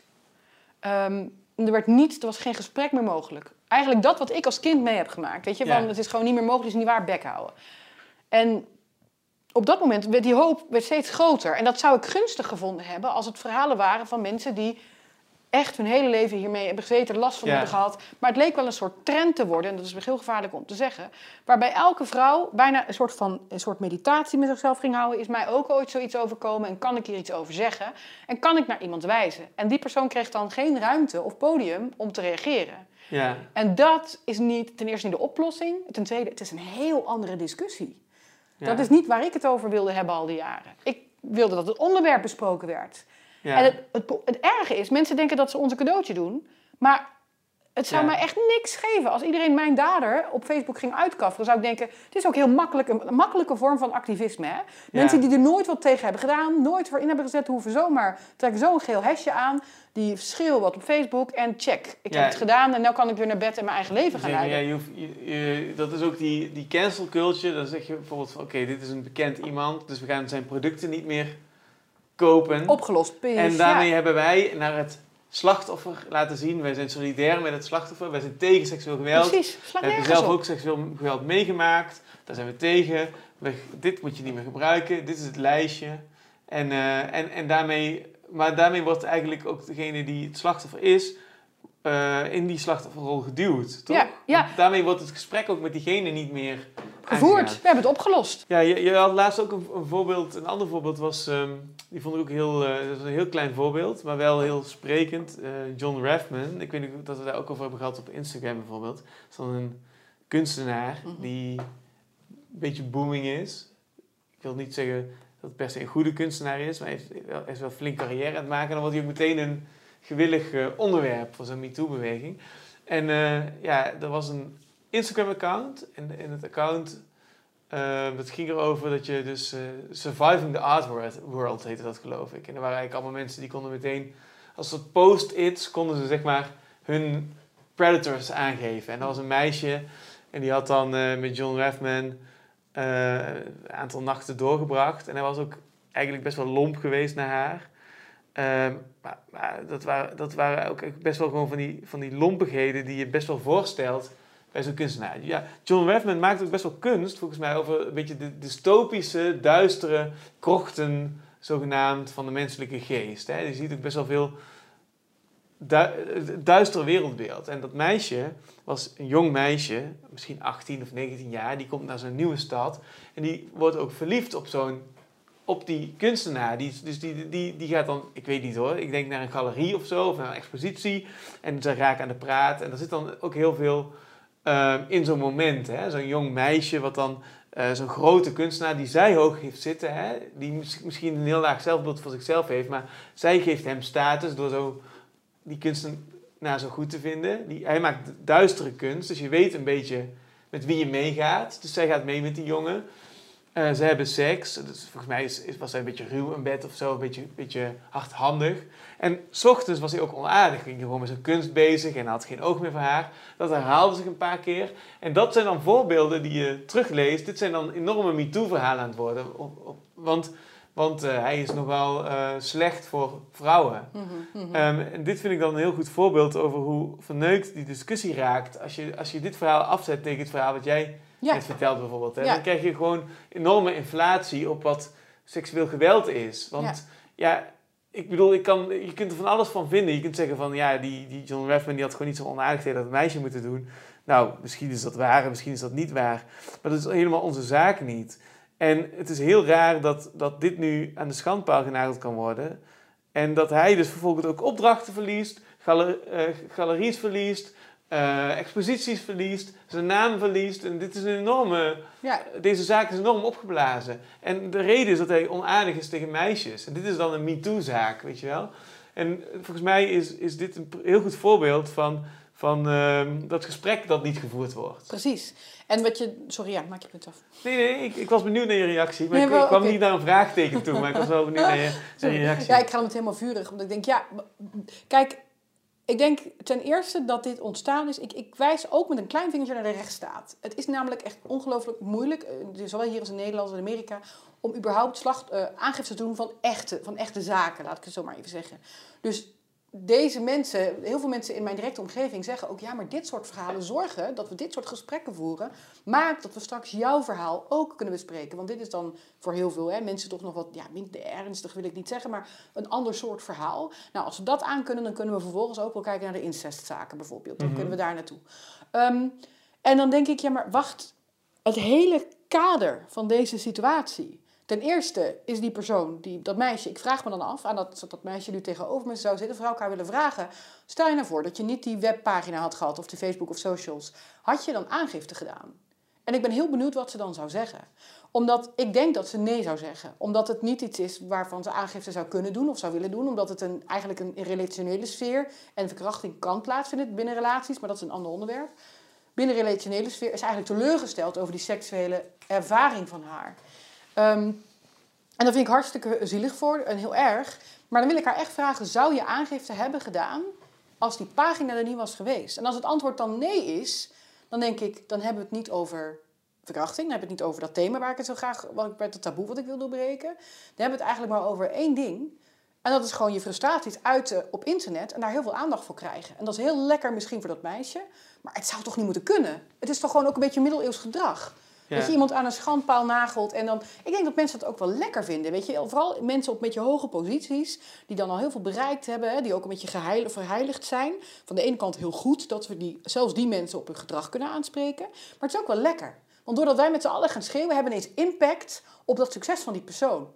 En ik denk dat dat toch ook een soort jaloezie en soort andere gevoelens mee te maken hebben dan alleen maar die herinnering aan dat seks, seksuele ervaring die blijkbaar niet prettig was. Terwijl ik niet wil zeggen, laat dat duidelijk zijn, dat als je binnen een relationele sfeer verkracht of misbruikt wordt, dat dat dan niet meetelt. Dat is wat anders. Mhm. Maar ik zou me echt afvragen als ik haar zou vragen, goh, zou je aangifte hebben gedaan over deze situatie, wat ze dan zou zeggen? Ik denk Ja. namelijk dat je dan, omdat het dan eens een gerechtelijke procedure wordt, dat je dan heel anders reflecteert over die zaak. En je zei net van, ehm, van ehm, dus ehm, mensen die nu vol op het orgel gaan voor zo'n voor zo'n voorbeeld, die kunnen als argument gebruiken, ja, maar we agenderen nu dit soort gevallen, zodat er later over ook meer gevallen Ja. gesprek geopend wordt. Ja, dat geloof ik dus niet. En ja, maar ik ben benieuwd naar, naar je redenering. Wat, ho- hoezo? Wat, eh, wat, wat, Wat- We leven in een anno tweede- 2021. We, iedereen weet dat dit onderwerp... Iedereen weet dat echt al eeuwenlang kinderen misbruikt worden... mensen misbruikt, verkracht worden... seks hebben tegen hun wil in. Dat weten we al heel lang.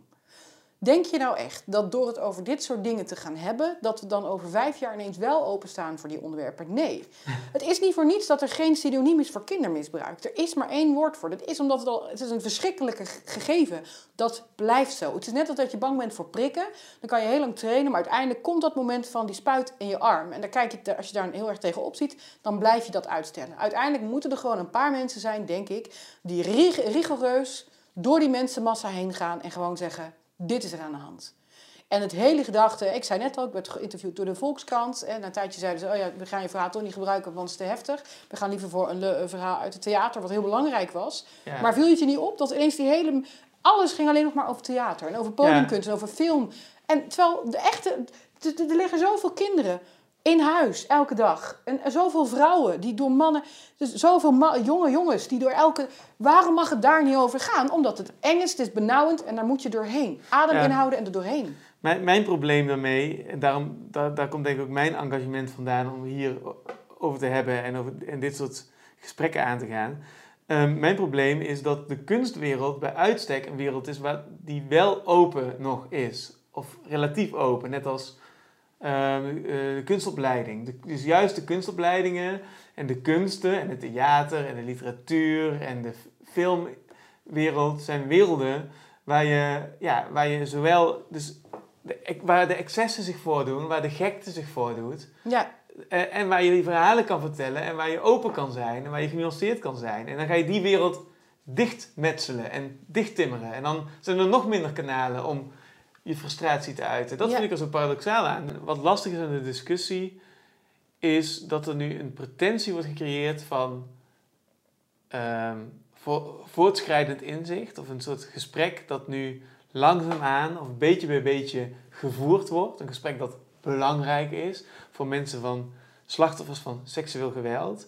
En, eh, en dus daar worden die, die voorbeelden, die ook heel publiek worden uitgevochten, worden nu in gebruikt. Dus eh, we zien dan bijvoorbeeld in het Harvey Weinstein of uh, Jeffrey Epstein, dat zijn dan echt grote namen in, in het MeToo-debat. Maar je ziet ook in Belgisch representator die schunnige sms'jes stuurt. En die komt ook enorm onder vuur te liggen. Ja. En dus ik geef net het voorbeeld van John Refman. Nou, je hebt talloze voorbeelden inmiddels.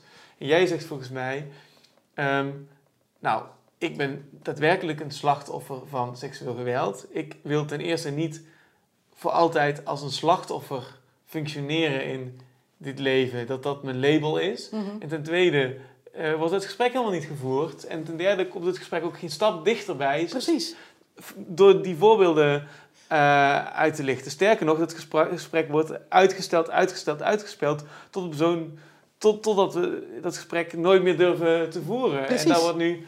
Uh, en ik ben met de Volkskrant gaan praten. En de Volkskrant vond mijn verhaal te heftig. En die dacht, ik wil veel liever wat makkelijke voorbeeldjes uit het theaterveld. En nu worden eigenlijk die culturele uh, plekken doorgelicht. Wat eigenlijk open terrein zou moeten zijn. Terrein zou moeten zijn, waar, waar, waar, waar, kunst wordt gemaakt, waar geëxperimenteerd wordt, waar misschien ook excessen zich voordoen. Ja. Als je daar de excessen gaat omcirkelen en als voorbeeld gaat stellen van een publieke discussie, dan... Ja, en het is ook een makkelijke wereld om naar te wijzen. Hè? Het is toch wel een wereld die uh, niet altijd begrepen wordt, die bekend staat op rock'n'roll en seks en drugs. Het is een makkelijke Het is ook heel, een hele, vind ik een hele geïsoleerde wereld om daarnaar te wijzen. Want dat is een beetje wat er vroeger, wat er ook een beetje gebeurde toen eruit kwam bij de Vaticaan en dat er dus heel veel kinderen misbruikt zijn en dat dat Mhm. door de bisschoppen onder stoel en banken werd gestoken, dan doe je alsof het een heel lokaal probleem is. Alsof het inherent is ook dat het hoort bij een bepaald soort groep. Ja. Uh, terwijl... Ja, de toneelscholen dat zijn een beetje vieze plekken. Hè? Ja, weet je, waar iedereen aan elkaar zit de hele dag en, en, de, dat dan in kunst de bankaire sector gebeurt dit nooit. Exact. Wij, ja. wij de gewone burger, wij uh, distancieren ons hiervan. Ja. Daarom zetten we het in de krant, nu is het opgelost. Ja, precies. Um, bij mij werd dat, ik had dat nooit geloofd als ik niet zelf heb ervaren. Wat ik al zei, dat die Volkskrant echt tegen mij dat, dat zei. Toen dacht ik, hè, wat, wat de hel. Dus het gaat dus blijkbaar weer niet om het echte gesprek. Terwijl het echte gesprek oplossing is het van, van het probleem. Het is een onderdeel van de, van de oplossing. Daarom vind ik het echte gesprek zo belangrijk. Ja. Want omdat het een taboe is, bijvoorbeeld, eh, ik heb later met een juf gesproken, een, een, juf van de basisschool, die tegen mij zei van ja, uh, ik zag wel dingen en er vielen wel dingen op. Maar uh, ja, ik wilde niet de eerste persoon zijn die beschuldigingen uitsprak. Want dat is ook een soort taboe. Hè? Want als jij dan die persoon bent die zegt ik vermoed dat hier wat aan de hand is en het blijkt niet zo te zijn. Ja, dat is natuurlijk verschrikkelijk. Dat is killing. Dus daarom heeft het nooit gedaan. En ik denk dat uh, dat, dat, dat juist zo, daarom is het gesprek zo belangrijk, zodat mensen gaan beseffen, maar het vindt echt overal plaats en dat ziet er zo en zo uit. En dit en dat zijn de, zijn de patronen. En daar moet je op letten en dat kun je doen. Die informatie is belachelijk genoeg in deze tijd nog voor heel veel mensen helemaal niet beschikbaar. Zelfs niet in de hulpverlening. Er hangt een enorm taboe op hulpverleners die bereid zijn dan, hè, die dan wel zeggen, hé, hey, ik vermoed hier wat en achteraf blijkt het misschien mee te vallen of anders te zijn. Die hulpverleners worden ook een soort van gecanceld, want die hebben ten onrechte iemand beschuldigd. Ja. Dus er zit zoveel angst onder dit, daarom moeten we erover praten. En die, ik vind die hele hashtag MeToo-beweging een schijnbeweging. Het is alsof we het er nu heel veel over hebben gehad. Maar wat hebben we nu eigenlijk besproken? Behalve dat we met z'n allen heel veel hebben lopen schreeuwen. Hartstikke leuk, maar wat hebben we nu echt besproken? En ik geloof niet zo van, ja, als we dan dit doen, dan is de volgende stap dat. Nee, want wat je zag, het was echt een hele mooie, ja, het was, het was, een hele grote opkomst. En daarna liep het ook weer af. En nu, nu wordt eigenlijk weinig nog over gesproken. Dus misschien nog een kleine feministische beweging die nog eens de hashtag MeToo gebruikt. Maar de discussie is eigenlijk vrijwel stil, vind ik. Ah, af en toe wordt er nog wel iemand opgehangen, toch? Ja, dat, dat... de cancelcultuur niet. Die is niet gestopt. Die ja. is, dat is een soort dus hobby geworden. Die ophangcultuur is nu de manier om mensen eigenlijk gewoon sociaal uit te sluiten. Ja. En die sociale uitsluiting is ook weer heel gevaarlijk, denk ik. Want dat creëert juist weer excessen. Precies. Want wat er dan op die manier ook weer kan gebeuren... is natuurlijk dat hele andere spelletjes en hele andere discussies... worden ook op die manier uitgevochten. Het is een, het is een, machts, een machtswapen geworden, vind ik. Ja. Dus dat je tegenwoordig iets op Facebook kan zetten... wat dan door heel veel mensen geliked wordt... en uiteindelijk impact heeft op je werkgever... of op je toekomst als vader of wat dan ook... Uh, dat is natuurlijk bizar. Dat vind ik heel middeleeuws. Vind ik heel middeleeuws dat dat nog steeds kan. Dat je gewoon eigenlijk mensen op een virtueel plein kan zetten. En zonder dat die persoon ook maar iets kan zeggen, zij is een heks, kom, we zetten er in de fik. Dat is letterlijk wat we doen. Ja. Alleen onzichtbaar, want ja, we mishandelen die persoon niet. Maar we zetten iemand onzichtbaar in het fik, net zolang tot hij eigenlijk ja, nergens meer, eh, niet anders kan dan bijna een andere identiteit aannemen. Want we geven mensen levenslang, zonder onderzoek. En ehm, ja, dat, dat, is, dat is echt absurd inderdaad. En ehm, vaak ook om de kleinste dingen. Ik hoorde laatst dat iemand eh, eh, uit de auto was gezet door zijn vriend. Ja. En uh, ja, dat, dat, dat is dan ook een MeToo-zaak, snap je? Dat is, dan, dan ben je, dat is namelijk super onaardig. Dat je dus zo boos op iemand bent dat je iemand uit de auto zet.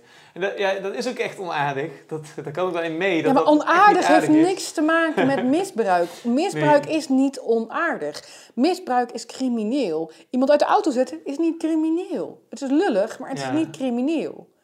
En dit is dan, en ik denk dat, dat het nu, dat het, dat het dus, ehm, dat de- de, als, als heel veel verschillende mensen iets hebben meegemaakt wat traumatisch is, die kunnen dan bonden met elkaar en in, in, in dat geweld, wat hen is aangedaan, een rechtvaardiging vinden om dan, snap je, dan is, oké, die diegene die uit de auto is gezet, diegene die dat gedaan heeft, dat is natuurlijk niet zo erg dan iemand tien jaar lang verkrachten.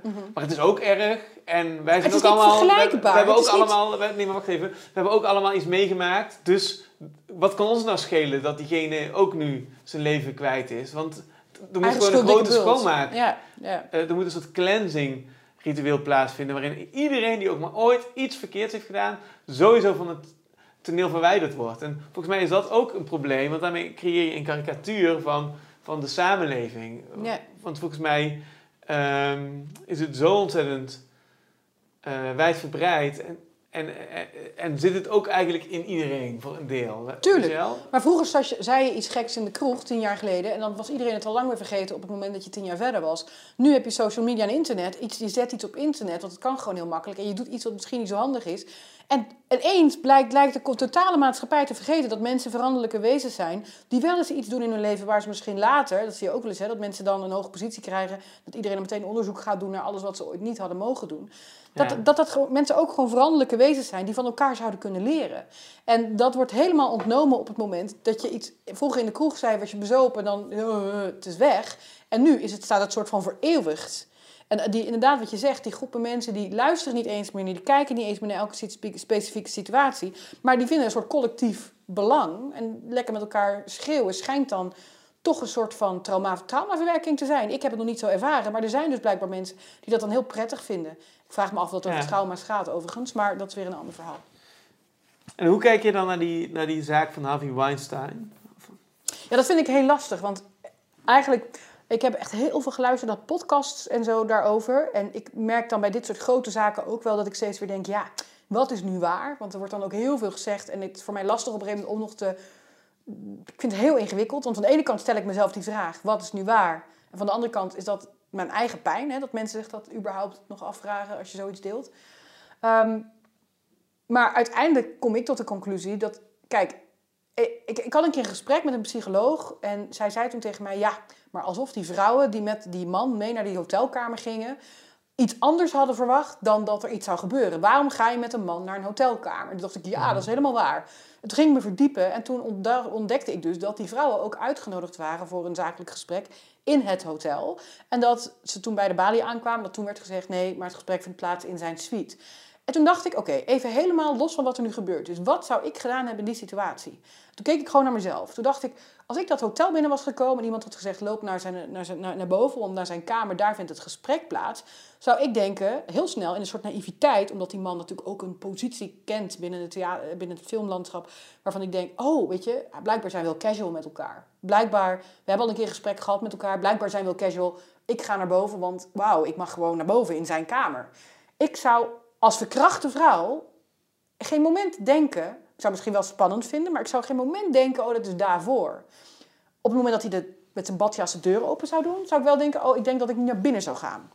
Maar het nadeel, en daar zie je ook weer heel veel macht hè, binnen zo'n positie plaatsvinden. Het nadeel daarvan is, en dat hoorde ik tenminste uit de verklaringen, dat er dan ook heel vaak de angst was. Als je het dan niet deed, dat hij ook letterlijk zei van nou, als je nu niet met me meegaat in dit wat we nu gaan doen, dan verpast ik je hele carrière. Dus van de ene kant denk ik, hoe de fuck gaat een hotelkamer in voor een zakelijk gesprek? Van de andere kant denk ik, als ik nou echt eerlijk ben, wat zou ik gedaan hebben in die situatie? En ja, hoe dan ook, die man heeft misbruik gemaakt van vrouwen. Als ik het moet geloven, wat ik, wat ik hoor. Dus ik vind het te makkelijk om te zeggen, ja, dan moeten ze die kamer maar niet ingaan. Dat vind ik geen reden om iemand te verkrachten. Er staat tegenover, eh, dat vind ik te makkelijk. Van de andere kant denk ik wel, ja, het is ook wel gewoon een carrière. Je wil ook blijkbaar iets bereiken. Je wil blijkbaar binnen je carrière bepaalde stappen zetten, waardoor je dingen doet die je misschien anders niet zou doen. En dat vind ik een hele lastige. Ja. ja ik vind het ook een hele lastige, want ik merk dus, we, ja, we zitten allebei in het theater.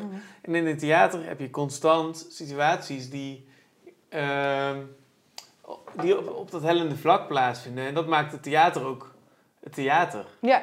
ja. Eh, een van de raarste zaken van MeToo-gerelateerde zaken vind ik uh, Jan Fabre, die ook echt een oeuvre heeft waarbij je constant waarbij hij constant die grens opzoekt van seksuele excessen en uitputting en lichamen en wat lichamen kunnen en moeten en macht en lichaamsappen en, enzovoort. En uh, nou, ik ken ook wel acteurs die dan met hem gewerkt hebben. En als ik met die acteurs spreek, dan kan ik ook echt wel die, dan, dan, dan kan ik niet anders dan empathie daarvoor opbrengen. Dan denk ik van, ik vind het heel heftig, die verhalen. Maar ik, ik, kan, ik kan ook heel erg makkelijk vanuit Jan Fabre redeneren en denken van...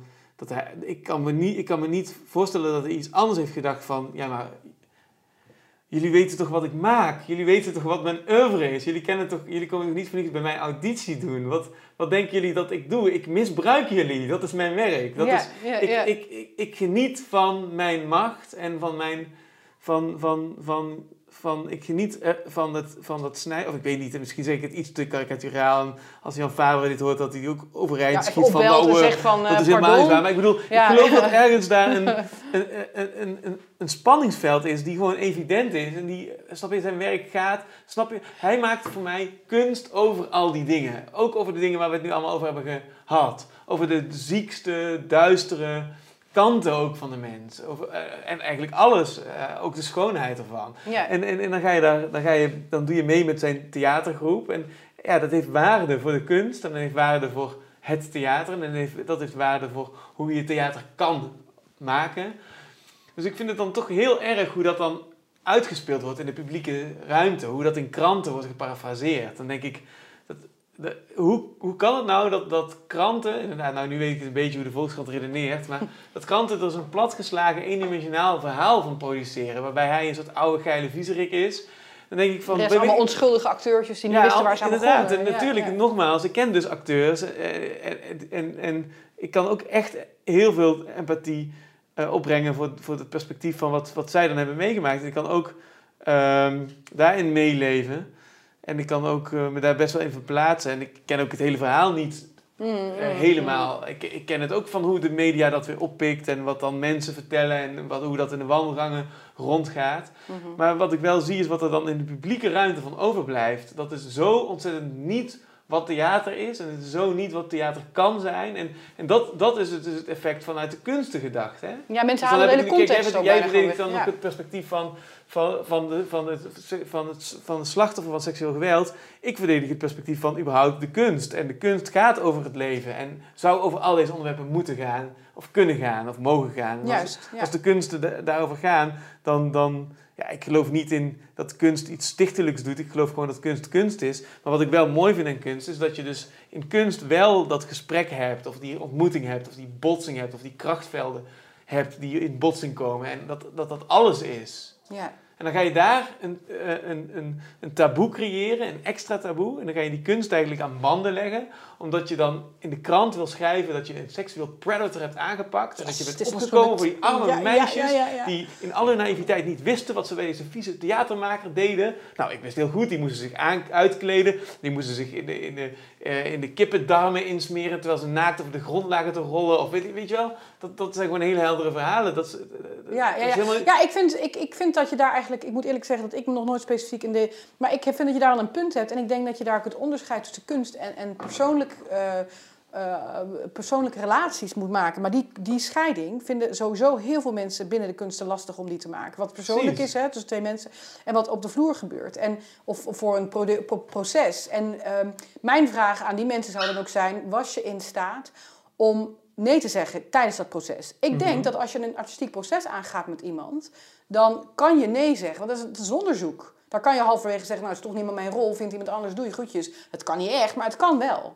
Terwijl in een relationele sfeer waarin iemand echt gedwongen wordt tot handelingen die hij niet had willen doen en zich ook echt niet bewust was dat die andere persoon die intentie had, dat is een heel ander verhaal. Maar daar mag je, als ik dit zeg, hè, hoor ik nu al zeg maar, alle hashtag MeToo mensen in mijn hoofd schreeuwen. Want dat is het zwart-wit denken ook een beetje wat we nu doen. Nu is ineens alles fout of niet. Er is weinig nuance. Ja. Terwijl... Alsof, alsof die mensen dan zelf niks fout doen, weet je wel? Ja. Terwijl de, de, degene die, die MeToo heeft aangezwengeld, die vrouw, die, die werk, kwam een half jaar later ook in het nieuws... omdat ze zelf ook een jongen van 17 had misbruikt. Ja, en dat is het jammere, het, of het jammere, het pijnlijke van de situatie is... Oké, we hebben het er nog nooit over gehad. Nu gaan we het erover hebben. Wat ik net al zei, een hoop geschreeuw. Mm Linksom, rechtsom.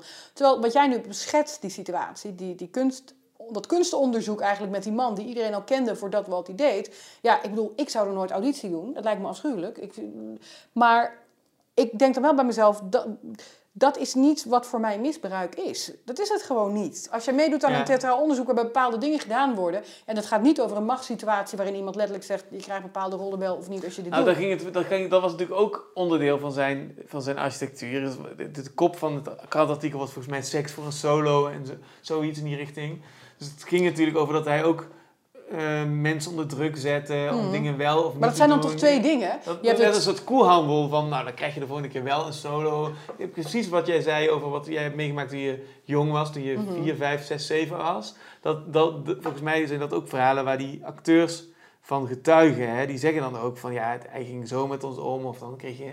Dan kreeg je ineens geen aandacht, of je mocht niet meedoen met het toneelstuk, of weet je wel. Dat, werd natuurlijk, dat was machtsmisbruik zou je kunnen zeggen. Ja, alleen... mijn verdediging zou zijn, ja, dit, dit is iemand, dit is een maker die machtsmisbruik ook op zo'n manier thematiseert, dat je volgens mij weet met wie je werkt. Dus volgens mij moet je zelf ook een beetje zo'n twisted... Uh, mind hebben om daar mind hebben, interesse in te... Ja, ja en, dat is, en ik denk dat dat ook goed is dat als je dat hebt en je doet auditie en je bent onderdeel van het gezelschap, dan denk ik ook dat het gezelschap ook weer vleugels krijgt. Dat kan elkaar allemaal versterken. Ja, Ik, ik denk dat het wel goed is om erover te praten. En ik ben ook heel benieuwd om die, om die acteurs dan te horen, wat dan die echte verhalen zijn. Ik reageer alleen maar op hoe dat uiteindelijk in de publieke ruimte wordt uitgevochten. En hoe dat wordt gebanaliseerd naar een soort simplistisch verhaaltje. Ja, dat is alle het. complexiteit het wordt, het wordt gesimpliceerd. Dat is heel vaak zo. Het wordt heel vaak heel simplistisch gebracht, omdat mensen het op willen lossen. Dus dit is fout en dit is goed, punt. Terwijl wat je nu beschetst is ook gewoon een situatie waarin ze de context compleet weghalen en eigenlijk alleen maar overhouden wat dan volgens de publieke norm niet kan. Maar er gebeurt heel veel in het theater wat volgens de publieke norm niet kan, wat niet hoort. Dat is, of in de kunst überhaupt, theater gebruik ik steeds. Dat, dat is zo en dat maakt het ook spannend. Dat maakt de wereld ook, ook ja, anders. En dan, en dan merk je dus een van de verworvenheden die, die dan worden gebrainstormd door teams die hierover in vergadering gaan, is dat het dan een soort manager, een soort seksscène manager wordt ingehuurd die dan de grenzen bewaakt, weet je wel. Maar, ik kan me ook voorstellen dat je een, een goede pornofilm wil schieten als kunstenaar en waarbij je denkt van ja, ik wil die manager er helemaal niet bij hebben, want die staat helemaal in de weg. Die, de, hele, de hele geilheid is nu uit de scène, weet je wel. dus, het, dus het is helemaal niet gezegd dat mensen ermee zijn geholpen. Wat dan weer die, die managers allemaal bedenken aan oplossingen om het goed, om het goed te houden. Ja, plus mijn grenzen zijn jouw grenzen niet. Dus op het moment dat, dat wij allebei mee zouden doen aan zo'n scène, dan zou ik misschien al veel sneller een grens worden dan jij. Hoe moet die manager dat weten, weet je? Dat, is, dat slaat, het, is mensenwerk. Kunst is mensenwerk. En dat is denk ik ook, wat ik net zei, mensen zijn veranderlijke wezens. Mensen kunnen leren van ervaringen. En zo'n auditant zou kunnen denken, oh fuck, ik moet dit nooit meer doen, want dit doet mij niet, weet je, ik word hier niet gelukkig van. Dit is niet de kunst die ik wil maken. Uh, en daarvan terugkomen. En dan, weet je, alleen wat ik net al zei, het, het, lijkt wel of dat die discussie niet eens meer plaats mag vinden. Dat is ook een beetje de wokeheid van de samenleving waar we nu in leven. Op het moment dat je die, jij doet dat ook dus op Instagram, dan durf jij die discussie aan te gaan en dan zie ik alle kots die daaruit uh, naar voren komen van mensen. En dan denk ik wel eens, maar jongens, hoe, ik vind dat we heel erg gechristelijk... Het lijkt wel weer alsof we uh, eh, 50 jaar terug weer een stel protestanten zijn... waarin wat God zegt is waar en dat is... en verder hou je bek en loop je mee met de groep. Ja. Waar is discussie? We zijn ik, ik vind dat heel uh, bizar dat dat dat die discussie ook al zo gevaarlijk is. Ja, het is heel christelijk inderdaad. Ja, we hebben eigenlijk een nieuwe verlichting nodig, of een nieuwe, ja, ja. nieuwe protestantisme. Het is allemaal heel keurig. Je mag geen, ook in de taal. Ik, ben, ik heb dan nu een voorstelling waarin ik zeg, met alle liefde voor, voor zwarte vrouwen, dat ik eigenlijk een zwarte vrouw ben. En dan heb ik een heel, eigenlijk een heel een soort monoloog waarin ik de zwarte vrouw daarna verheerlijk, omdat ik dat ook echt heel erg meen. Maar joh, je moet dus weten hoeveel witte programmeurs er naar mij toe kwamen die zeiden, ja, ik vind het een leuke voorstelling, maar we gaan hem niet spelen want je zegt dat je zwarte... Kan dat eruit? En dat ik dan zei, nee. En dat zij dat dan ook letterlijk niet meer wilde, wilde posten. Ik heb Programmeren. ja, ik heb zelfs een keer gehad Oh dat, ik, God, dat ik allemaal vijf erg. sterren had, zeg maar. Dan krijg je sterren van het publiek, hè, als je dan net begint. Mhm. En dat ik dus eigenlijk opnieuw uitgenodigd zou moeten worden, want dat is onderdeel van het construct. En dat ze zei, ja, het kan niet, want ja, ik ben toch wel eh, ja, bewust dat dit racistisch is. Terwijl de zwarte vrouwen in mijn zaal, er zaten regelmatig zwarte vrouwen in mijn zaal, en die kwamen dan daarna naar me toe. En die zeiden precies dat wat jij zegt over de zwarte vrouw, ervaar ik bij de witte vrouw. was gewoon een feest der herkenning Ja. omdat er echt geen racistisch gedachtegoed in verweven zat. En toen dacht ik, hoe de fuck kan ik een cabaretière worden, cabaret, wat dan toch nog een beetje, als het goed is, een beetje tegen de heilige huisjes aan zou mogen schoppen, of moeten schoppen eigenlijk. Als dit al te veel is. Als dit al te veel is. Dus ik denk ook dat de kunst. Eh, ik vind sowieso dat we als kunstwereld, ook als je kijkt naar hoe afhankelijk we ons maken van subsidies en van wat de regering zegt. En als dan de minister één keer zegt van je kunt ook een dvd opzetten, ligt heel kunstland weer in de, in de, crisis. We laten ons sowieso veel te veel beïnvloeden. Maar ook op dit vlak denk ik, ja, maar wij zijn juist die gekke, eh, gekken op zolder die met elkaar grenzen opzoeken, die dan soms eh geïnspireerd. eh, dan vraag ik me ook af, hè, als dit niet mag, wat die man nu doet, hè, hoe heet die gast nou? Picasso. Die, heel, heel ook een leuke discussie over hoe die weet je, met vrouwen omging. Maar die schilderijen, daar gaan gewoon eh, mensen van Amsterdam-Zuid lopen daar gewoon met hun gezin langs die schilderijen. Want het is goed voor de ontwikkeling. Dat mag wel gewoon.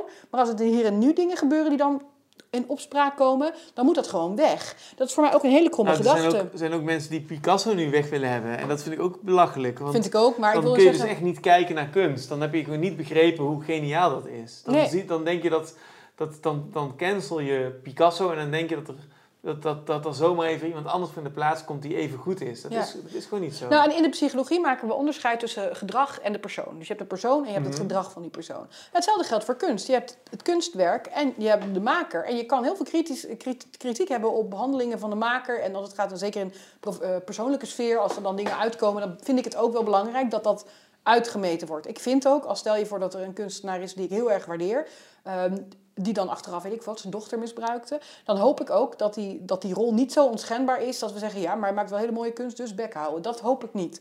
Van de andere kant mag ik dan niet meer naar die kunst kijken, omdat die persoon iets heeft gedaan waar ik op tegen ben. Misschien doet die persoon wel meer dingen waar ik heel erg op tegen ben, maar ik, ik kies voor de kunst. ja. En dan wordt het natuurlijk lastiger als een cabaretier of een zanger die bijvoorbeeld zelf zijn kunst is. Dan wordt het een lastige discussie. ja, maar voor mij is het zo vanzelfsprekend dat het niet eens hoeft verdedigd te worden. Er is een...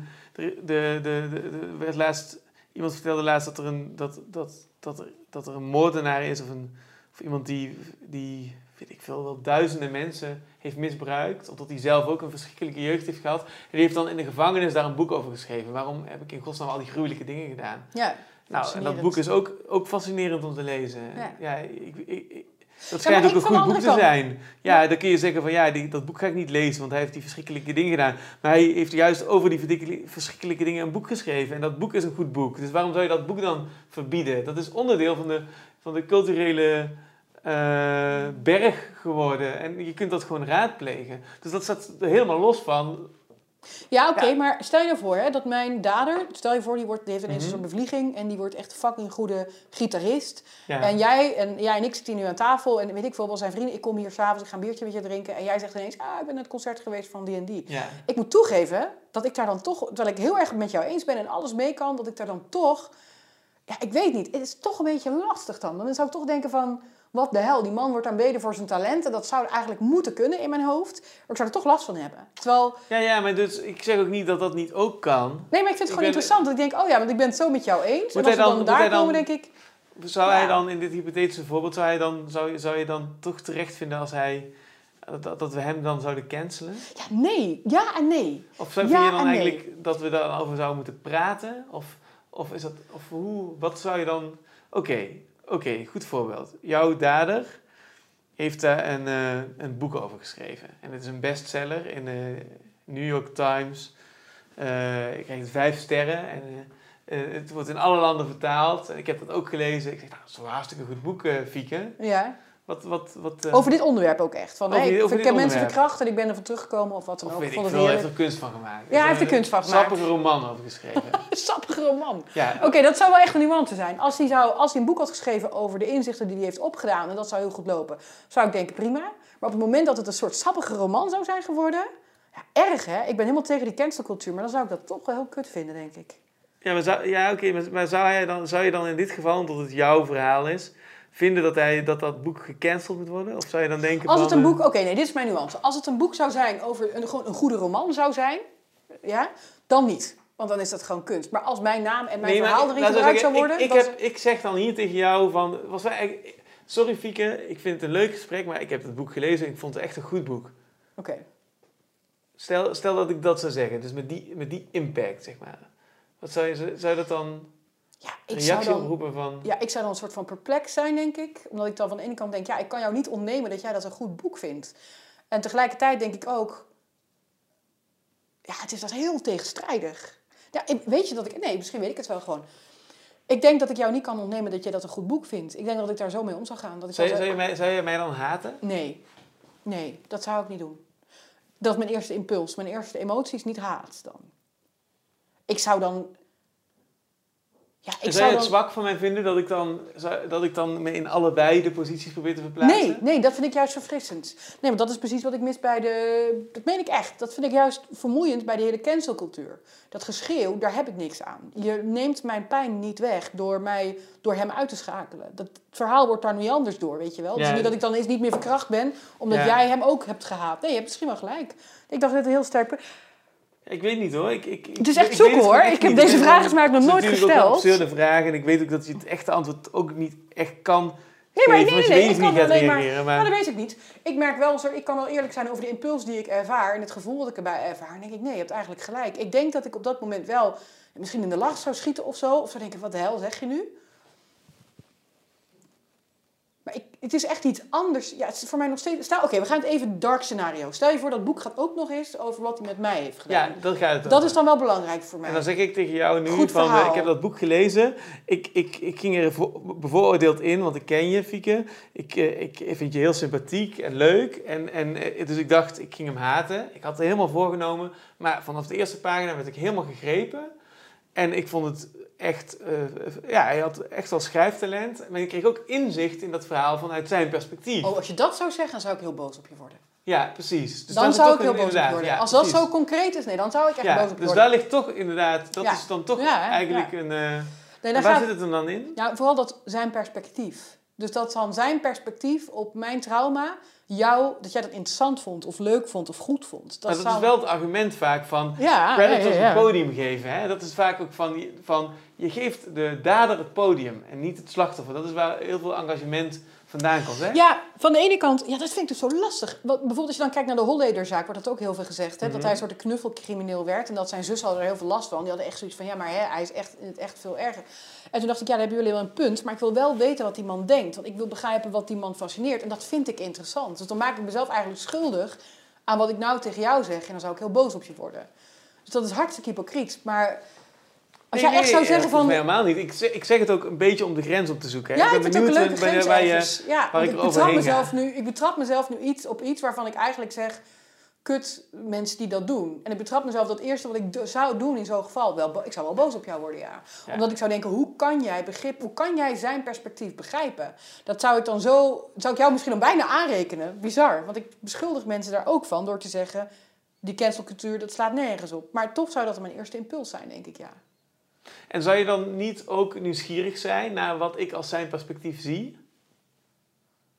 Zo van, Oeh, dat het ja. iets van het trauma kan ook weer... Snap je, je moet trauma's moet je altijd een beetje aanraken. En dan, net als met wonden, zeg maar. En dan, Ik zou dan denk ik heel boos op je worden en dan inderdaad wel willen weten.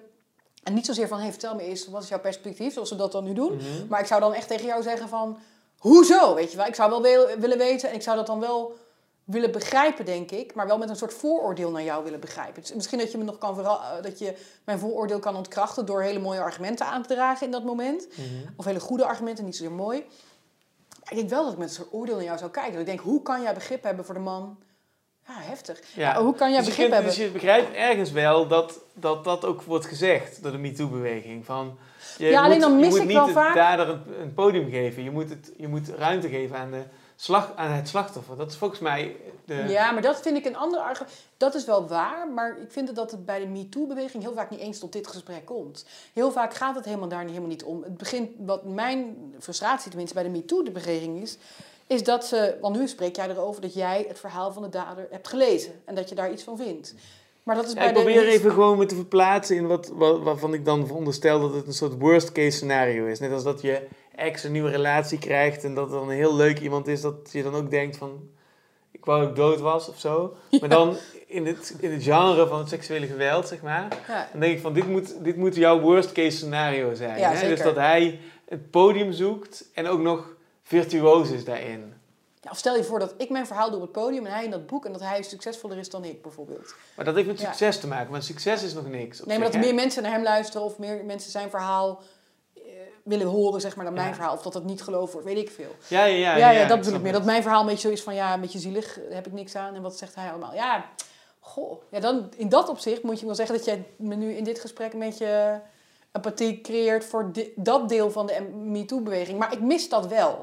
Het is niet zo, ik denk niet dat dat de kernwaarden van een MeToo-beweging zijn. Kijk, ik, ik geloof, want daarom dat ik dus ook ehm, dat voorbeeld van Kevin Spacey interessant vind. Want die, ik weet niet meer hoe die heet, Jonathan Rapp of zoiets. Die jongen, in ieder geval die 14-jarige jongen, die Mhm. toen ehm, zei dat hij op dat feestje was waar, waar, waar Kevin Spacey hem probeerde te misbruiken. Ehm, die jongen zei ook, of la- toen hij inmiddels 40 was, van ik wil het gesprek voeren. En dus, dus dan zie je eigenlijk dat, dat, dat alleen al dit ene voorbeeld, dat heel vaak volgens mij mensen zelf gewoon, hij wil gewoon met Kevin Spacey praten, denk ik dan, daarover. En dan Kevin Spacey is natuurlijk een instituut van allerlei belangen, een soort piramide van allerlei mensen die onder hem werken.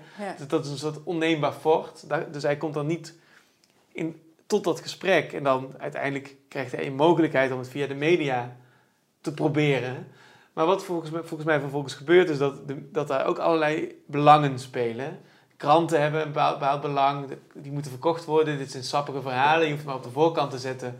Ja, binnen 24 uur wist iedereen van de westerse wereld wist dit verhaal. Dan zie je hoe krachtig zo'n verhaal is. ja. En dan gaan alle, alle machines draaien. Dus ik denk dat, dat, dat ja, wat we volgens mij nu ook een beetje boven tafel krijgen, is dat je je best nog wel kan verplaatsen in iemand die dan me too zegt vanuit het gedachte van ik wil, ik wil het podium en ik wil niet dat mijn dader een podium krijgt. Dus dat is, dat, dat best wel, ja, dat dat best valide is op zich. Ja, Alleen behalve- dus de vertekening vindt volgens mij pla- plaats door, door het hele veld en het, eh, door het, het gehele discours wat, wat, waar een soort moraliserende consensus is. Over, het, moet, het moet door, het, door een moraliserend mal gedrukt worden. Ja, en jij, en jij noemt, benoemt ook, wat ik heel interessant vind overigens, maar jij benoemt één heel specifiek aspect namelijk van de MeToo-beweging. Namelijk dat mensen dus zeggen wat je zegt, ik wil mijn verhaal vertellen en mijn dader mag geen podium, want mijn verhaal, die, moet nou, die man moet nou eens het zwijgen opgelegd worden. Want nu heb ik mijn verhaal gedaan, bij wijze van spreken. Ehm, maar dat is precies wat ik wel, misschien wel heel erg miste in de MeToo. Omdat iedereen ging roepen. Iedereen. Zelfs de mensen waarvan ik, mag je niet zeggen, maar ik dacht het wel. Sorry, maar dat is geen misbruik. Wat jou bedoel- gebeurd is, is geen misbruik. Dus hou je mond dicht. Want de verhalen waar het voor mij echt om gaat... dat is hartstikke egocentrisch misschien wat te zeggen... maar waarvoor ik vind dat het nu over moet gaan... komen niet aan het woord, omdat er zoveel ruis op de lijn is. Ik vind namelijk een situatie waarin, wat jij nu beschrijft... en hoe erg het ook is voor de jongen... en ik snap dat hij dat via de media dat gesprek aan is gegaan...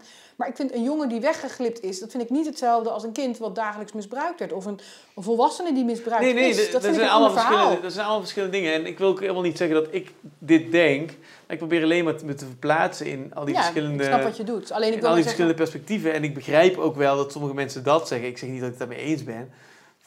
Maar ehm, ik begrijp het wel dat zij dat denken of dat ze dat zo zeggen. En ik probeer vooral te pinpointen waar dan die vertekening plaatsvindt. Hoe het dan komt dat er uiteindelijk helemaal niet over gepraat wordt, terwijl dat wel de pretentie is. Ja. En terwijl we dan toch in zo'n soort heksenjachtsfeer terechtkomen. Ja, ik denk, wat ik in het begin al wel zei, ik denk als we het echt gaan hebben over de concrete, ik noem het ook wel eens luisterporno, vind ik het gewoon een makkelijk woord om te beschrijven wat ik bedoel. als we het echt over de dingen gaan hebben die er gebeuren in zo'n situatie, dat dat nog een stapje verder is. Dat is namelijk een soort van, dat is het echte taboe. En daarom denk ik dat er de hashtag MeToo-beweging nooit niet heel veel verder gekomen is. Omdat we daar nooit gekomen zijn. Want bijvoorbeeld, als jij niet weet hoe zo'n, bijvoorbeeld de, de patronen van zo'n dader, de patronen van zo'n slachtoffer. Een slachtoffer kent ook pa- patronen, hè? die kan ook constant zo'n situatie opzoeken vanuit een soort trauma. Als we het daar niet over hebben, lossen we het probleem niet op. Dan schreeuwen we alleen maar en dan cancelen we die specifieke persoon, die specifieke kunstenaar. Maar wat ik al de hele tijd probeer te zeggen, het is niet het probleem van die kunstwereld. Het is niet het probleem van die katholieke kerk of van die ene man. Het is gewoon een probleem in de mensheid. Misbruik, machtsmisbruik, verkrachting gebeurt al eeuwen. Al echt voor Christus. Er zijn al heel lang, lang verhalen. Ja, het is van alle tijden en het, zal, het zal ook van alle tijden Dus door die en ene persoon uit te sluiten, is ook een beetje een arrogante vorm van oplossen. Want dan denken we, nou, door jou, hè, jij- stel je voor dat jij dat zou hebben gedaan. Ik kom er later achter dat jij studenten op onze academie hebt aanlopen randen tijdens je pauzes. Wat zeg Eh, je nou? Ja, ik, dat komt nou uit de bouw. Hè. Ik heb onderzoek gedaan ik hier kwam. Nee, grapje. Maar stel je voor dat dat later zou uitkomen. En nou, dan zou eh, jij zou stoppen met je werk. Je zou nergens meer aan het werk komen. komen dan wordt er tien jaar later een andere Michiel geboren. Die misschien hetzelfde... Daarmee lost het probleem niet op. Ten eerste, het pijn van de slachtoffer wordt er niet minder om. Tenminste, ik geloof daar echt niet in. Eventjes misschien, dat je even denkt, poeh, nou, hè, hij heeft ook zijn straf gehad. Maar dan Ja. nog steeds heb je je nachtmerries, nog steeds heb je je verhaal. Dat is niet opgelost. We lossen Ja. het probleem alleen maar ogenschijnlijk op. Door het probleem bij die persoon te Ja, leggen. en het en sterker, persoon- sterker nog, je creëert ook problemen. Want ik ken ook wel eh, voorbeelden van mensen die dan ehm, inderdaad sociaal buitengesloten worden vanuit dat ze een dader zijn. En dan kom je in een isolement terecht, in, in, de, in sociaal isolement. En dan trekken mensen je handen van je af. En dat is eigenlijk heel gevaarlijk. Ja, want dan, wat gaat er wordt- dan? Ja, Zo, wordt zo worden terroristen geboren in eh, het Midden-Oosten. Weet Ja, je wel? Dat ja. Als je mensen alle kansen ontneemt, dan zijn ze niet weg van deze planeet. En ze gaan ook niet voor altijd bij hun moeder wonen. ja, ja. Ze, ze, gaan ze radicaliseren gewoon. Maar dat, dat vind ik ook zo erg met pedofielen bijvoorbeeld. Komt gelukkig steeds meer over in het nieuws. Dat die kunnen bijvoorbeeld niet in een bepaalde wijk of zo wonen. Als mensen erachter komen, dan, dan worden die mensen echt gewoon hun wijk uitgepest. Ja, Terwijl dan denk ik, hoezo is er therapie voor depressieve mensen? Therapie voor alcoholisten. Dus overal trajecten, huizen. Maar niet voor mensen. Stel je voor, je, je zal maar, nog niet zo heel lang geleden stond er op zo'n pagina op Facebook, zo'n eh, Amsterdam Vraagt pagina. Eh, mijn zoon, eh, die, valt op, die heeft toegegeven, die is 15, die is uit de kast gekomen. Die zegt dat hij geil wordt van kleine kinderen. Maar wat doen we? Dat wordt meteen aangevallen. Dus die mensen worden opgegroeid met een, soort, opgevoed met een bepaald soort schaamte. Ja. Wat denk je wat er gebeurt? Uiteindelijk verliezen mensen... Mensen zijn toch alles al kwijt? Dus waarom zouden ze niet nog dat laatste beetje verliezen en overgaan tot een daad? Waarom kunnen we niet met mensen in gesprek gaan, mensen juist Ja. ruimte geven? En alleen al uit het gesprek wat ik nu met jou heb eh, hierover, leer ik dat het al een heel groot verschil is tussen mensen die opgewonden raken van kleine kinderen of mensen die Precies. macht misbruiken en Ja. op die manier met kleine kinderen eh, seks hebben. Ik zou... Want dat, dat, dat is in ieder geval hoe ik, hoe ik jouw verhaal hoor.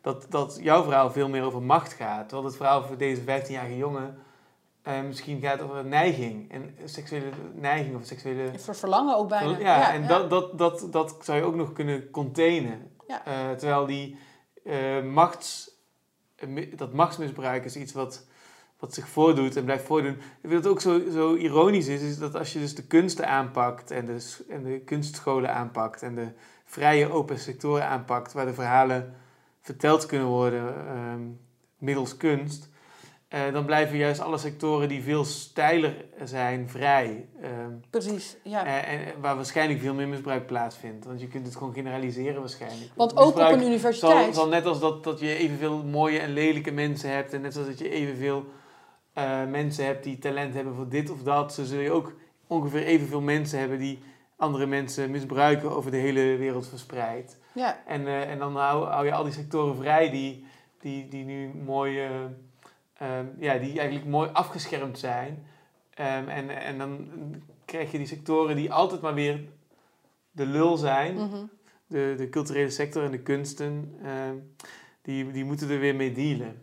Ja, en terwijl, het was heel grappig, ik weet niet of je dat meegekregen, maar kort na de hashtag MeToo-beweging en dat de kunstwereld helemaal werd aangevallen, inderdaad, de kunstwereld, die toch altijd al de lul is, makkelijke, makkelijke stompe bokspaal, kwam een beetje naar voren dat ook binnen universiteiten, artsenopleidingen, dat heel veel assistenten en heel veel mensen die die stages lopen, eigenlijk tegen dezelfde problemen aanlopen.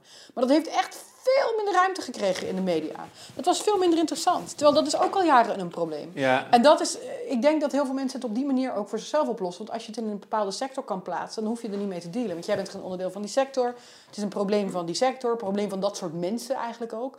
Terwijl, ja, nogmaals, het echte probleem eh, vindt zich plaats achter elke huisdeur. Bij, weet je, waar je maar kan bedenken, is er een plek, of is er een kind, of is er een vrouw of man die te maken heeft met dit probleem. En dan echt met Ja, de machtsmisbruik. En dan niet met het uit de hand gelopen dateje of zo. Dat vind ik toch echt een ander verhaal.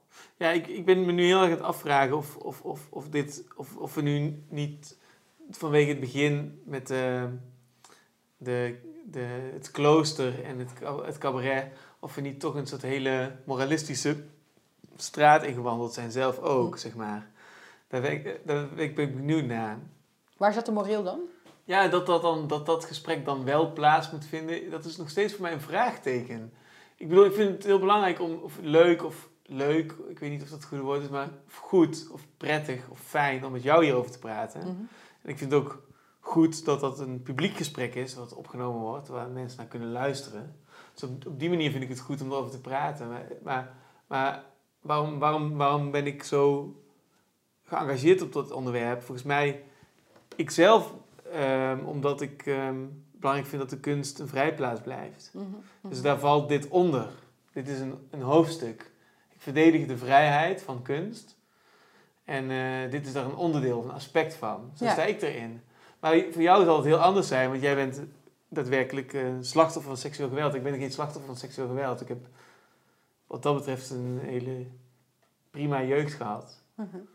En ik ben dan benieuwd hoe, hoe, jij, daar, hoe jij daarin staat, of hoe jij dat ziet. Ja, het is gek genoeg dat toen ik hier binnenliep toen straks, dacht ik ook, ik ben helemaal aan die kant, wat jij nu beschrijft over dat de kunst een vrijplaats moet blijven, daar, daar zette ik echt helemaal mijn handtekening onder. Totdat jij, dat het heel dichtbij kwam en jij mij die vraag, daarom vind ik het ook geen moralistisch gesprek, dat jij ineens die vraag letterlijk stelde van, hé, maar wat nu als ik jouw dader, zeg maar, het post van jouw dader min of meer in mijn huiskamer hang, omdat ik zijn boek zo goed vind. Nou, ik zou zo'n poster niet... eh, zijn gezicht overal hier. Maar, nee, maar nee, ik, Ja, maar toen dacht ik heb ineens- zijn boek dan in dit fictieve voorbeeld gelezen en, en, en ik heb eh, opgemerkt dat, dat, een, dat hij Ja. literair talent heeft en dat ik zijn perspectief van binnenuit begrijp. En dat communiceer ik aan jou. Dat ja, de- nog steeds, als we, als we daarop. Ik teruggaan. heb niet ik zijn poster een, eh, in, eh, dan maak je van mij wel een enorme cynicus. Echt zo helemaal bang overal. Nee, maar dat vind ik grappig, want voor mij is dan... Ik probeer dat net ook al te zeggen, maar dat was wat... la- De nuance, als jij zou zeggen, ik vind het een literair succes... Dat zou ik geen probleem vinden, want dat is voor mij de kunst. Maar op het moment dat je zou zeggen, het perspectief op jouw verhaal, begrijp ik... Wat hij met mij gedaan heeft, wordt het ineens heel persoonlijk of zo. Ja, maar dat is raar, want dat, dat, dat is niet raar. Ik bedoel, dat, dat, voor mij is, is, is, Is dat komt het een uit het andere voort. Ik zou, ik zou dat boek nooit goed vinden als ik niet... Het perspectief begreep. Precies. Ja. En net als, net als het voorbeeld dat ik geef van het boek wat ik, waarvan ik hoorde van iemand die hon- duizend mensen heeft verkracht en, eh, en daar in de, gevang, in de gevangenis een boek over heeft geschreven. Dat je dan toch, als je dat gaat lezen, dan krijg je dus inzicht in dat zieke brein van die persoon. En dat, dat helpt in hoe iemand zo wordt. En Ja. dan kan je lezen en dan kan je denken, ah, zo werkt dat ja. bij diegene. En Ja. dat kan iets doen. En dat, dat, het kan zijn als iemand ook nog een goede stijl heeft of, of, of literatuur begrijpt, dat diegene dat zo opschrijft dat je denkt, wauw, ik begrijp het ineens. En ik heb jarenlang met eh Fieke gepraat en ik snap heel erg hoe zij zich gevoeld moet hebben. En ik heb al al die jaren frustratie over dit verhaal. En toen las ik dat boek en in één keer begreep ik hoe dat voor die anderen geweest moet zijn. En dat is een heel ziek verhaal. Ik was echt misselijk. Ik was echt even twee weken helemaal onpasselijk van. Maar het, het resultaat was wel dat ik het begreep van het zijn perspectief. En dat komt omdat hij er een eh, literair werk over heeft gemaakt. Ja. Dat, dat zou even de genuanceerde versie zijn, hè? Ja, ja, ja, ja. Ik denk dat ik dan, maar ja, dat komt nu ook, we zijn nu al een tijdje over aan het praten, dus ik, ja, ik ben ook Mhm. een veranderlijk type. In die zin, nu ik je zo hoor en nog eens reflecteer, denk ik, ja, dan kan ik eigenlijk niet anders dan misschien wel zeggen tegen jou, stel voor, zijn vrienden van, ja, dit doet het met me natuurlijk. Maar ik kan jou daardoor niet, ja, als we het dan hebben over die cancel, ik kan jou daar eigenlijk niet, ik kan jou daar, het is eigenlijk onmogelijk om dat af te keuren, want... Nee, maar goed, je- het gaat niet om, om of je dat afkeurt of niet. Maar het gaat om of, jij, of, of dat ruimte geeft aan jouw irrationele gevoelens. Zou jij mij haten of zou jij, zou jij mij toch misselijk worden? Of zou je dat Ja, ik zou wel misselijk worden. aan ons Ik zou wel misselijk worden, ja. Dat Zou- denk ik wel. je dan toch van, ja, Ja. Michiel, ja, je kon alles lezen. Je kon Tolstoy, je kon Dostoevsky lezen. En Maar jij waarom- moet weer van iedereen, van alle mensen, dat boek oppakken. Wat, eh, Snap je, wat, wat, wat, zou je, wat, wat zou je gedachte zijn? Als ik, heel, ja, als, als ik rationeel nu denk, wat ik net al zei, dan denk ik, ja, kan wel inkomen. Maar als ik gewoon even mijn gevoel zou uitgaan, dan moet ik misschien wel toegeven dat ik gewoon zou denken, waarom heb je het überhaupt op, waarom was het voor jou belangrijk om dat boek überhaupt te lezen? Waarom wilde je de, van, Ja, ter- dat terwijl is interessant. Dan zou ik waarschijnlijk met een soort, dan, dan zou dus dat, wat, wat ook mijn aanklacht is, trouwens van heel veel mensen hoe, die nu in de discussie staan, dan zou er iets heel lafhartigs uitkomen, denk ik. Iets in de richting van dat het belangrijk kant is om in weten, allerlei ja. perspectieven te verplaatsen. Ja, maar ik denk dat dat is het. En ik zou dan antwoorden, ja, maar Michiel, dat is de taak van de rechter. Dat als ik aangifte doe, een rechter moet dat doen. Die moet al die perspectieven doen om een goed oordeel te kunnen geven. Want ik wil Ja. natuurlijk ook niet dat... me- Ik vind ook heel erg dat er mensen zijn die vals beschuldigd worden. Dat vind ik ook echt een probleem. Maar jij het- als mijn beste vriend, bij wijze van spreken, of een vriend, dat wordt steeds leuker. We waren eerst kennissen, vrienden, beste. Jij als mijn, mijn eh, de persoon die in mijn vriendenkring zichzelf, weet ik veel. Jij, waarom jij? Jij, jij, jij? Waarom wil je zijn perspectief weten? Dat zou ik je dan ook echt vragen. Nou, dat is, het lag in alle winkels en iedereen zei, je moet dat echt lezen. Het is echt, ik, eh, ik had ook niet gedacht dat het goed was, maar het is echt goed. Iedereen zei dat, iedereen had het erover. Nou, dus ik dacht, ik ga dat lezen. Ik ken Fieke, ik dacht, ik moet dat wel even lezen. Ja. En ik zou dan ook vragen, welk deel van zijn perspectief begrijp je dan? Ik zou dan ook bijna ge- geïnteresseerd zijn van wat dan? Hoe kan je zo iemand begrijpen? Nou, wat ik, be- wat ik begrijp is dat, dat hij dus, dat, dat, dat zieke van hem, hoe hij, zo, hoe hij zo geworden is. Oh, dus je zou zelfs begrijpen hoe die... En dan zou ik denk ik heel boos worden en tegen jou zeggen, hoe kan je...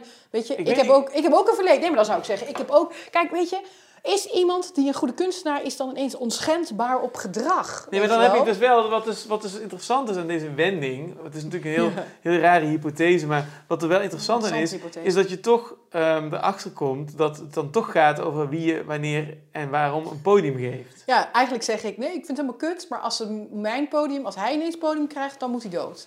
Dat is wat ik denk ik toch een beetje... Ja, ik kan me heel goed voorstellen, maar Ja, dus, grappig, dus dan kan ja. ik me via jou dus ook voorstellen dat dit dus het, de agressie is van heel veel MeToo-mensen. Van ja, want dat hoorde je de afgelopen maanden ook heel veel. Ook in die rel van Kirak van, van twee afleveringen geleden.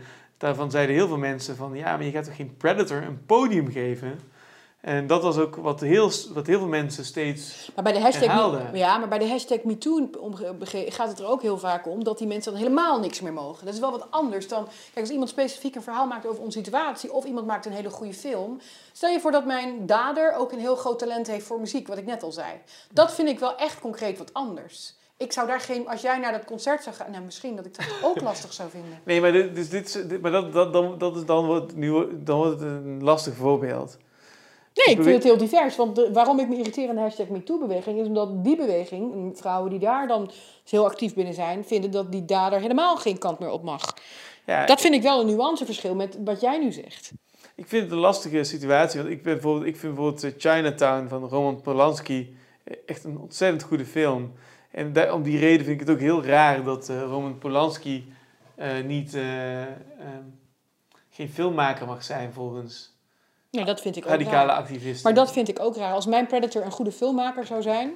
dan vind ik dat raar als ik hem dat... Ja, maar echt, lach je bij. Maar dat meen ik echt. Dat, dat, zou, dat vind ik echt iets anders. Ik vind dat echt een ander verhaal. Ja, dus oké, dat is weer een ander verhaal. Dus stel, jouw dader ehm, was al ook in die tijd Mhm. twintig jaar lang een gerenommeerde filmmaker in Ja. Hollywood. ja. En hij woonde in dat boer- boerendorp in Nederland. Ja. Maar dat, dat was gewoon wat hij deed. hij maakte films over dat platteland. ja. Nou. Ehm, ja, dat is wel interessant. Dan zeg je eigenlijk van nee, dan, dan, dan vind ik toch niet terecht dat, je, dat er nu allerlei eh, feministen Nee. eh, opkomen die vanuit dat MeToo-activisme hem die carrière lost- ontzeggen. Nee, want je En lost- waarom? Nou, je lost ten eerste, mijn probleem wordt niet kleiner. Mijn verdriet en mijn pijn wordt echt niet kleiner op het moment dat hij gecanceld wordt. Dat kan ik uit ervaring zeggen, want het is gewoon echt niet zo. Ten tweede, iemand heeft nog, weet je, dat iemand, ik ben niet zo irrealistisch om te denken dat iemand nadat het dan allemaal uitkomt of nadat iemand het gedaan heeft, niet meer leeft. Iemand leeft, net zoals ik gewoon doorleef, leeft die persoon ook gewoon door. En het is mijn challenge om daarmee om te gaan. Want ik kom die persoon ook tegen op plekken en zo. Het is niet dat als jij zegt, nou, nu ben je nooit meer beroemd... dat die persoon dan ineens dood neervalt... en dat alle pijn uit mijn lichaam weg is. Dat, dat lost het probleem niet op. Het probleem verdwijnt niet op het moment dat jij die persoon Ja. uitschakelt. Dus, dus wederom eigenlijk dus dat de suggestie van een oplossing wordt gecreëerd. Terwijl het geen oplossing is. Er is geen gesprek. Nee, Er is geen eh, eh, oplossing. En er wordt wel een zweem van...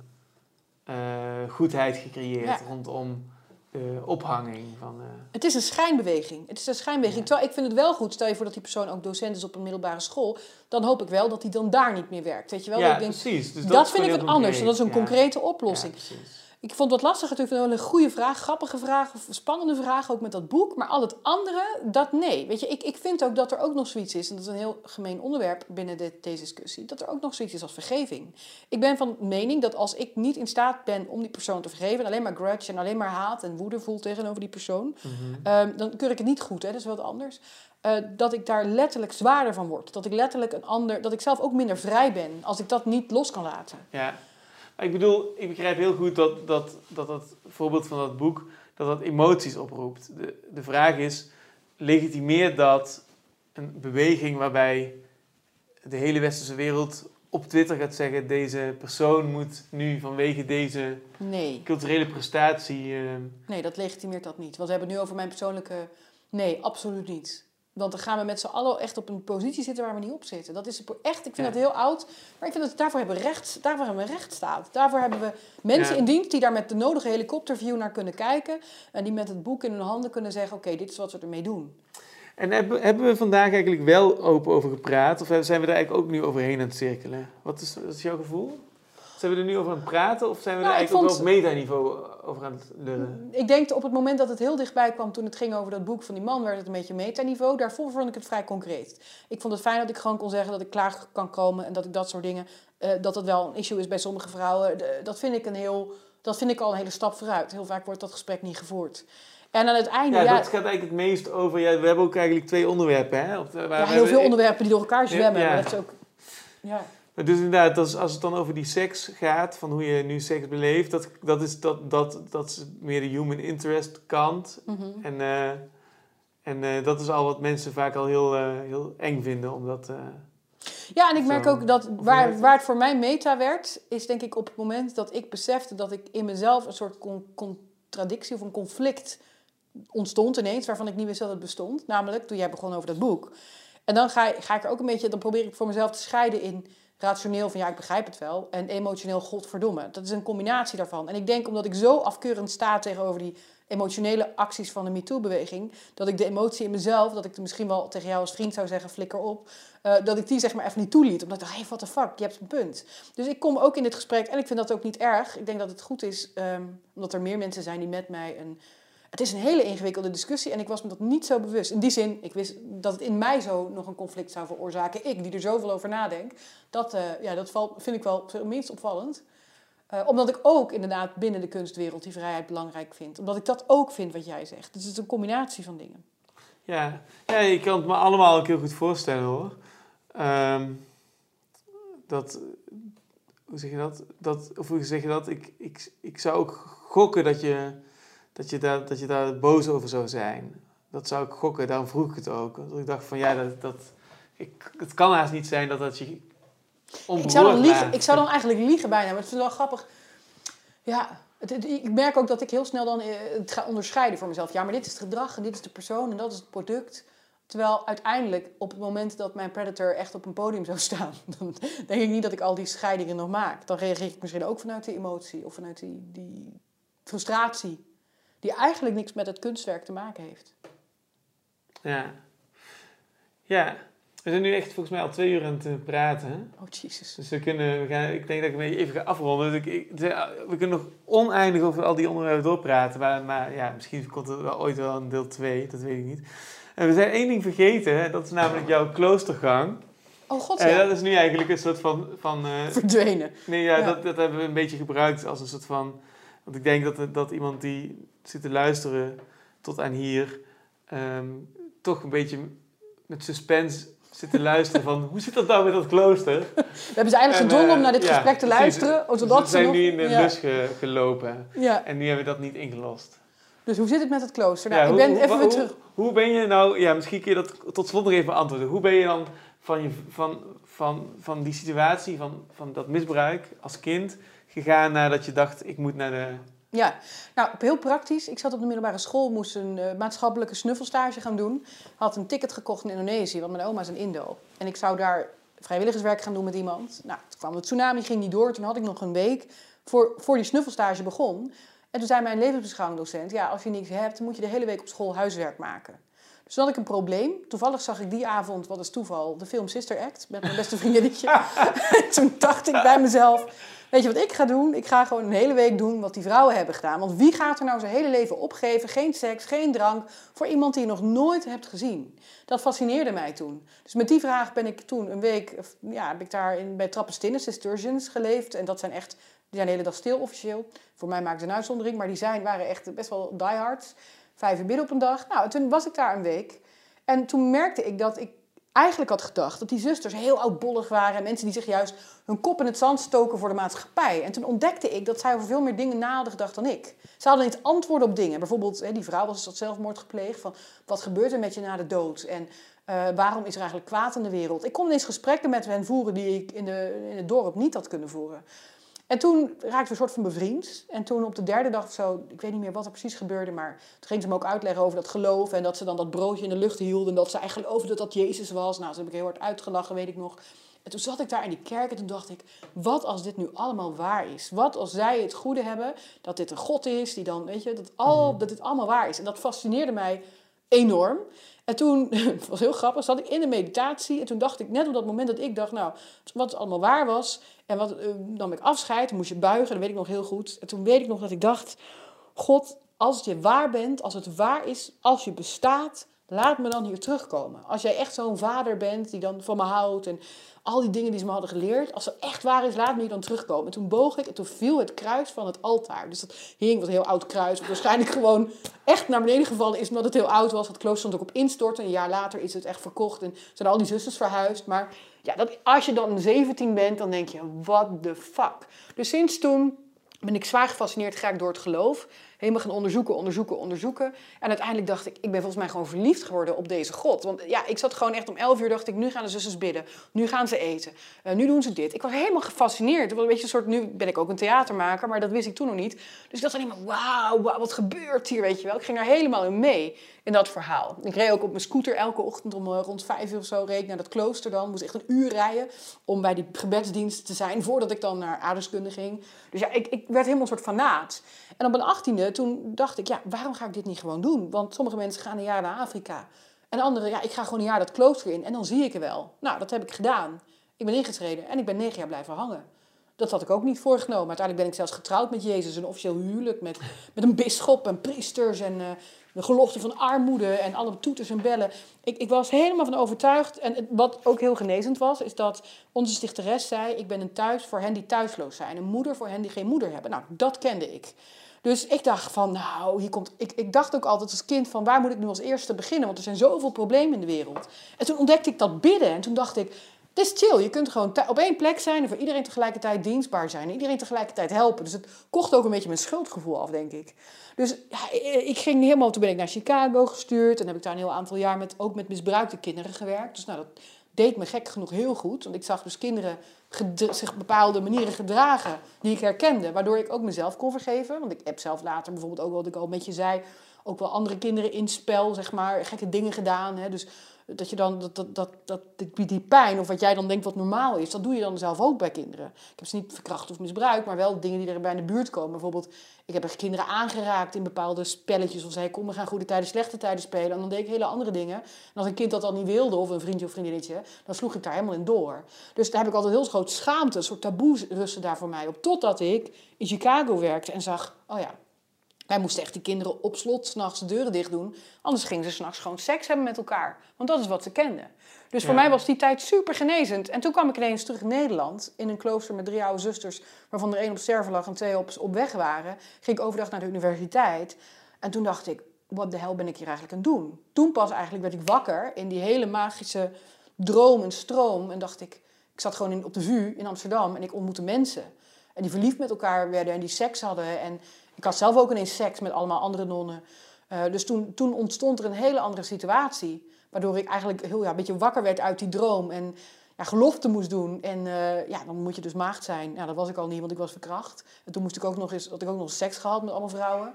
Dus ja, het kon niet echt meer geloof te doen. Ja, toen eigenlijk ontstonden de kraakjes in het hele verhaal. En heel veel mensen denken dat ik eh, zelf weg ben gegaan, maar ik ben er uiteindelijk zelfs uitgezet.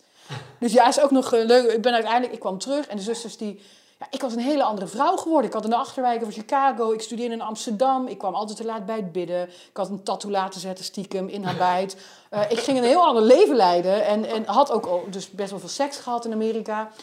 Dus mijn hele, ja, mijn hele onschuldige ziel, die ooit verliefd werd op God, was eigenlijk weg. Maar omdat ik nog nooit een wij geweest was, nog nooit een groep mensen, een familie in mijn leven had gehad, wilde ik die groep zusters eigenlijk niet loslaten. Terwijl ik tegen beter, in, beter, beter weten in, want ik wist al heel lang dat het leven niet meer bij me paste. De laatste twee jaar wist ik dat eigenlijk wel. Maar ik bleef maar volhouden, omdat ik dacht, ja, ik kan dit niet loslaten, want dit is mijn familie, dit is, hier heb ik mijn thuis gevonden. En terug, waar moest ik beginnen? Ik heb letterlijk aan de kant van de weg gestaan met 100 euro. Ik had geen idee. Ik had werkelijk geen idee. En die angst was zo groot, ook omdat ik niet terug kon naar mijn, niet terug wilde naar mijn familie eh, of naar mijn gezinssituatie, wist ik gewoon niet waar ik moest beginnen. Dus dat was ook de angst waardoor ik eigenlijk bleef. Dus het was terecht dat ze me eruit hebben gezet, maar ja, dat was wel heel pijnlijk natuurlijk. En toen ben je het cabaret gegaan? Ja, ik heb uh, vanaf de vloer in het klooster gebeld naar Tilburg al. Toen ik dacht, ja, als dit al niet kan, dan maar toch nog het theater. Want ik was als zuster ook heel theatraal. Ik verzon toneelstukken met demente bejaarden. En ik heb zelfs heel veel zusters in zo'n tutu, zo'n balletjurk, gezet op recreatieavonden. Dan gingen we ballet doen met elkaar in het Zwanenmeer. En ja, dus ik was altijd al iets mis. En uh, toen dacht ik, nou ja, als dit dan niet lukt, eindelijk, misschien kan ik nog auditie doen. Toen heb ik nog in Tunica auditie gedaan voor muziektheater in Tilburg. Nul voorbereiding, want over drie dagen was de auditie al.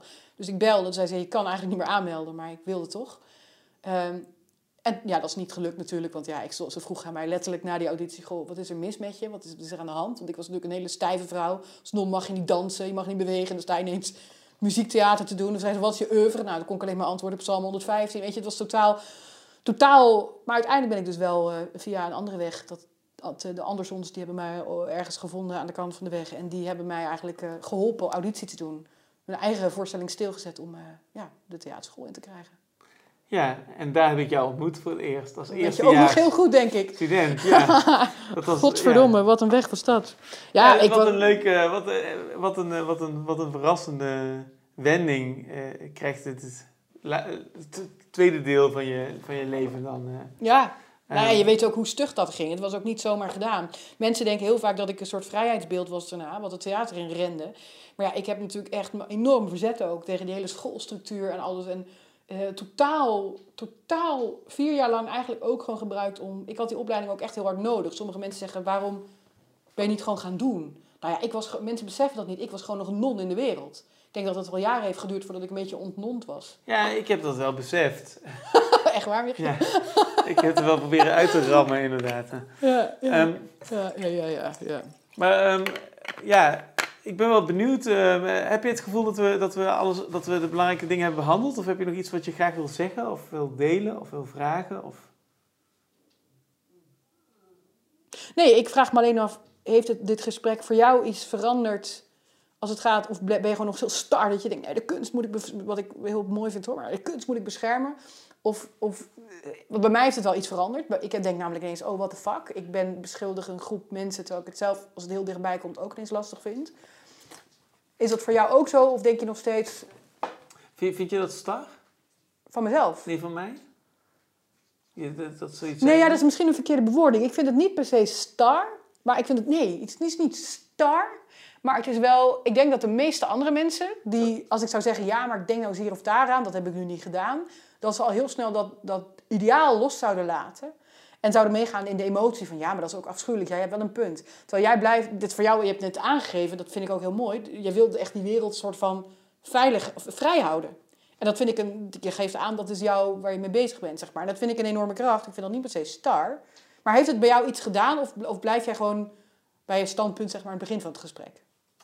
Ja, als je het zo vraagt, dan, dan kom ik erachter dat het echt een standpunt is. En dat het, uh, dat het dus iets stars heeft om dat zo te verdedigen. Um, dus daar denk ik over na. Um, ik denk dat ik het verdedig omdat ik denk dat kunst alles is in kunstvorm. Dus, dus alles wat gebeurt in de wereld kan ook weer kunst worden. Mm -hmm. Zoals een grottekening kan over, kan over alles gaan wat mensen in de oertijd ervaren hebben en wat ze dan vervolgens weer in godtekeningen vangen.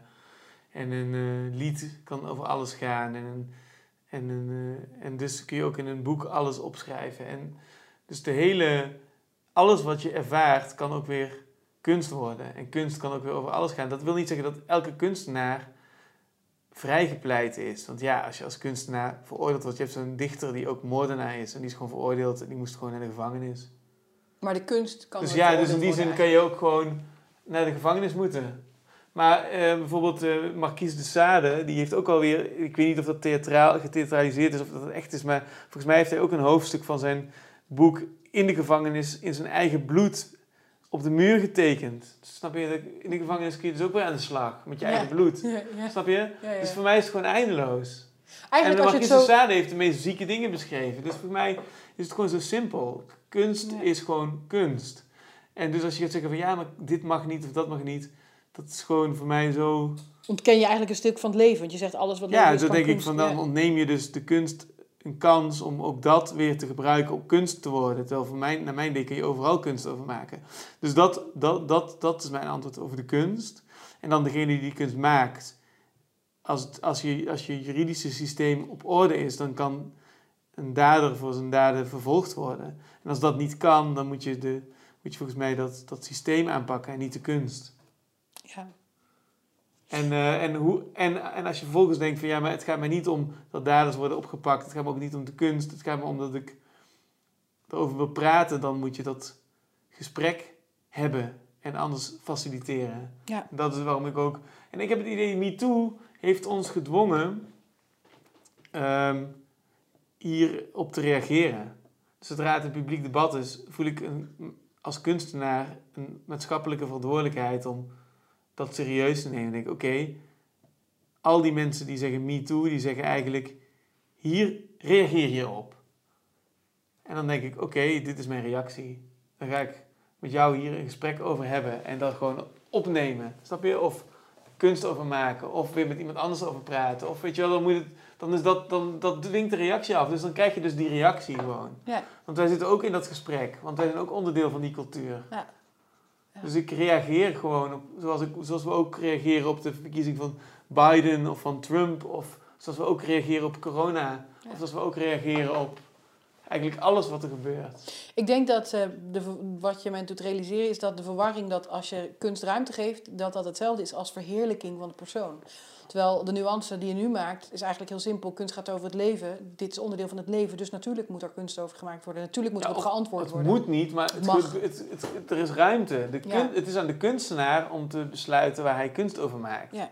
En als dus degene, als jouw jou, jouw dader in dit fictieve geval een boek zou hebben gemaakt en hij wordt op een, op een schild geteeld vanwege hoe fantastisch dat is, dan kun je vervolgens wel kritiek hebben op hoe kunstenaars in de, ruim, in de publieke ruimte worden behandeld. Ik vind bijvoorbeeld ook, snap je, dus vaak wordt er heel veel MeToo, eh wordt MeToo ook aangewakkerd doordat iemand bijvoorbeeld een prijs wint of zo en dan Mhm. zijn mensen boos en dan denk ik, je kunt ook prijzen, het prijzencircus relativeren of zeggen van "O, de Oscar-uitreiking is belachelijk of Ja. de liter- literatuurprijs doet er niet toe. Of weet je wel, je kunt ook die kant op. Maar Ja. de kunst moet de kunst blijven. Ja, ja, goed punt. Til die mensen dan niet op. Nee, nee, want dat is inderdaad, ja. Dus voor Ja. mij is het gewoon allemaal ergens, ergens zo simpel. Ik vind die versimpeling wel heerlijk, eerlijk gezegd hoor. Ik, het raakt mij wel in die zin dat ik dan denk... Oh ja, als je die dingen uit elkaar trekt, gaat het ook weer over dingen heel persoonlijk. Het heeft altijd weer ook iets met iets persoonlijks. Dat je het heel persoonlijk maakt op het moment dat jij wij vrienden zouden zijn naar dat fictieve voorbeeld. En dat jij die, die schrijver goed zou vinden. Dan neem ik het heel persoonlijk door dat er eens een persoonlijke discussie te maken. Waarin ik eigenlijk tegen jou zeg, ja maar mijn verhaal dan. Terwijl eigenlijk zegt jouw aanbidding voor zijn schrijfstijl niets over het verhaal of de gebeurtenis. En dat vind ik wel een interessante nuance die ik me voor dit gesprek wat minder bewust was. Ja, Ja. ja het, is, eh, het, is, ehm, het is ook, snap je, in het, in het fictieve voorbeeld van dat boek kom ik er ook achter dat het, het gekste eraan is dat ik inderdaad van alle dingen die ik op kan pakken, dat dan op zou pakken. Dat zou inderdaad iets over mij zeggen. En in die, in die zin zou ik het misschien dus ook niet doen. Snap je? Omdat ik dan jou ken en dan toch sympathie voor jou heb. En dan zou ik toch het eerst bij jou te raden gaan. Van, zou het oké vinden als ik dat zou lezen. ja, of dan zou ik toch een keer eerst nog een keer met je afspreken. En dan zou het erover gaan. Van, heb je dat gezien? Hij heeft een boek uit. En dan zou ik aan jouw reactie wel merken of ik het... Snap je? Ja, Dan zou, als je een Ja. beetje lacherig over deed. Van ja, iedereen is aan het lezen. Haha, dan zou ik ook durven lezen. Maar als, als je zegt van ja, die klootzak, dan, ook, dan zou ik het, weet je wel, dus, Ja. dus je gaat eigenlijk Mm. helemaal voorbij aan, het- aan, aan, aan het menselijke in zo'n voorbeeld. Ja, Ehm, Toch vind ik het een interessant dus dat, voorbeeld. ja, dus dat Dat is een interessant voorbeeld. Ja, ja, ja. Ehm, maar eh, ja, het is wel Ja. grappig, want, want het is wel wat, wat, wat het is, inderdaad. Het is wel wat het is als mensen zeggen, ehm, je moet niet meer eh, naar de, films kijken, je moet niet naar Chinatown kijken. eh, die cancel culture, zeg maar, die gaat wel die kant op. En je Ja. ziet eigenlijk hoe absurd die discussie wordt. Ja, Ehm, wa- wanneer kunnen we je in het theater zien, eh, Fieke? Eh, mensen die hebben geluisterd nou en, die, eens- en die denken van dit is een interessante jonge Ja, vrouw. Ik wil ja. meer van haar weten. Wanneer kunnen we jou gaan zien? Nou, ehm, dat vind ik een beetje lastig, want ik heb wel het optreden staan vanaf oktober weer. Alleen, ja, er wordt natuurlijk de hele tijd ook, omdat ik natuurlijk een beginnende maker ben, de hele tijd ook weer dingen nu gecanceld. Om, of, eh, nou ja, dat is niet gecanceld. de, de vo- voorstelling wordt er steeds gedelete, omdat er grote kunstenaars zijn die ook terug gaan komen. En heel veel voorstellingen moeten herplaatst worden. En dat is dan vaak op de dagen dat ik als onbekendeling speel. Maar in principe speel ik op 15 oktober in Heemskerk. En vanaf dat moment speel ik voor Amnesty. Ja, ja, Heemskerk, ik begin met de kerk. Nou, je gaat je doodlachen. Ik speel ook een kerkentour. Eh, die had ik eigenlijk ter voorbereiding van mijn afstuderen gepland. Omdat het leuk is en kerken het leuk vinden dat ik kom spelen. En dat, eh, eh, dus dat ga ik dan ook weer voortzetten. Plus ik ga voor Amnesty International spelen. Ik ga op alle universiteiten en hbo's eh, die een sociale opleiding faciliteren spelen. En daar wordt een ges- nagesprek gevoerd. En eh, ja, daar kunnen mensen me als het goed is zien. Mocht het de tijd helemaal fout gaan, dan heb ik ook nog een podcast. Dat wilde ik net vragen. Je hebt ook nog een podcast. Ja, mochten de theaters dicht blijven, dan eh, kom ik de huiskamers binnen op een coronaveilige manier door de podcast Verkrachte Vrouwen. Heel concreet, heel specifiek. En dat is een, eh, voor, een podcast waarin ik 52 weken elke week iemand anders spreek over een onderwerp van het taboe. En dat ga, ik ga ook in gesprek met de dader. Niet met mijn dader, maar wel met een dader. Ik ga in gesprek met een advocaat die zich inzet voor dit soort zaken, waarom het recht eigenlijk zo geregeld is. is. Maar ook met, eh, met slachtoffers die zelf dader geworden zijn. Een politieagent, nou, eh, een recherche die te laat doorhad bij een bepaalde zaak dat er dus sprake was van seksueel misbruik. Nou, allemaal dat soort dingen. Dus ik wil echt, ik probeer alle taboes aan te spreken. En of dat dat gaat lukken, ja, dat mag eh, de luisteraar beoordelen.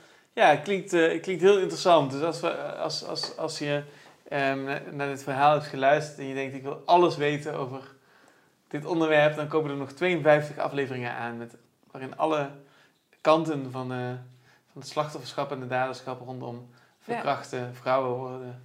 En mannen hoor, maar ik doe gewoon verkrachte vrouwen. Ik dacht, en mannen, dat vind ik weer te woke. Dus mannen moeten maar weten dat ze ook uitgenodigd zijn. Ik vind het een goede titel hoor. Ik Ja. vind het een goede titel. Gewoon bam. Nou ja, heel erg bedankt eh Fieke voor, de, voor je tijd en voor je openhartige verhaal. En ik hoop dat je het eh, leuk vond. Ja, jij bedankt voor je, de bereidheid om tot het einde te gaan. Ik vond het eh, leuk om eindelijk eens langer door te praten dan een kwartier. Meestal gaat het, je bent non, verkracht en nu cabaretier toch? En dan zeg ik ja en dan is het interview voorbij. Leuk dat we eens verder konden gaan. Ja, nou ja, misschien, eh, misschien dat, we, dat we later nog wel op andere onderwerpen door, door kunnen praten. Volgens mij kunnen we nog Dus, heel lang doorgaan. We zullen Ja. het zien. Oké, ik Ja. zet hem uit.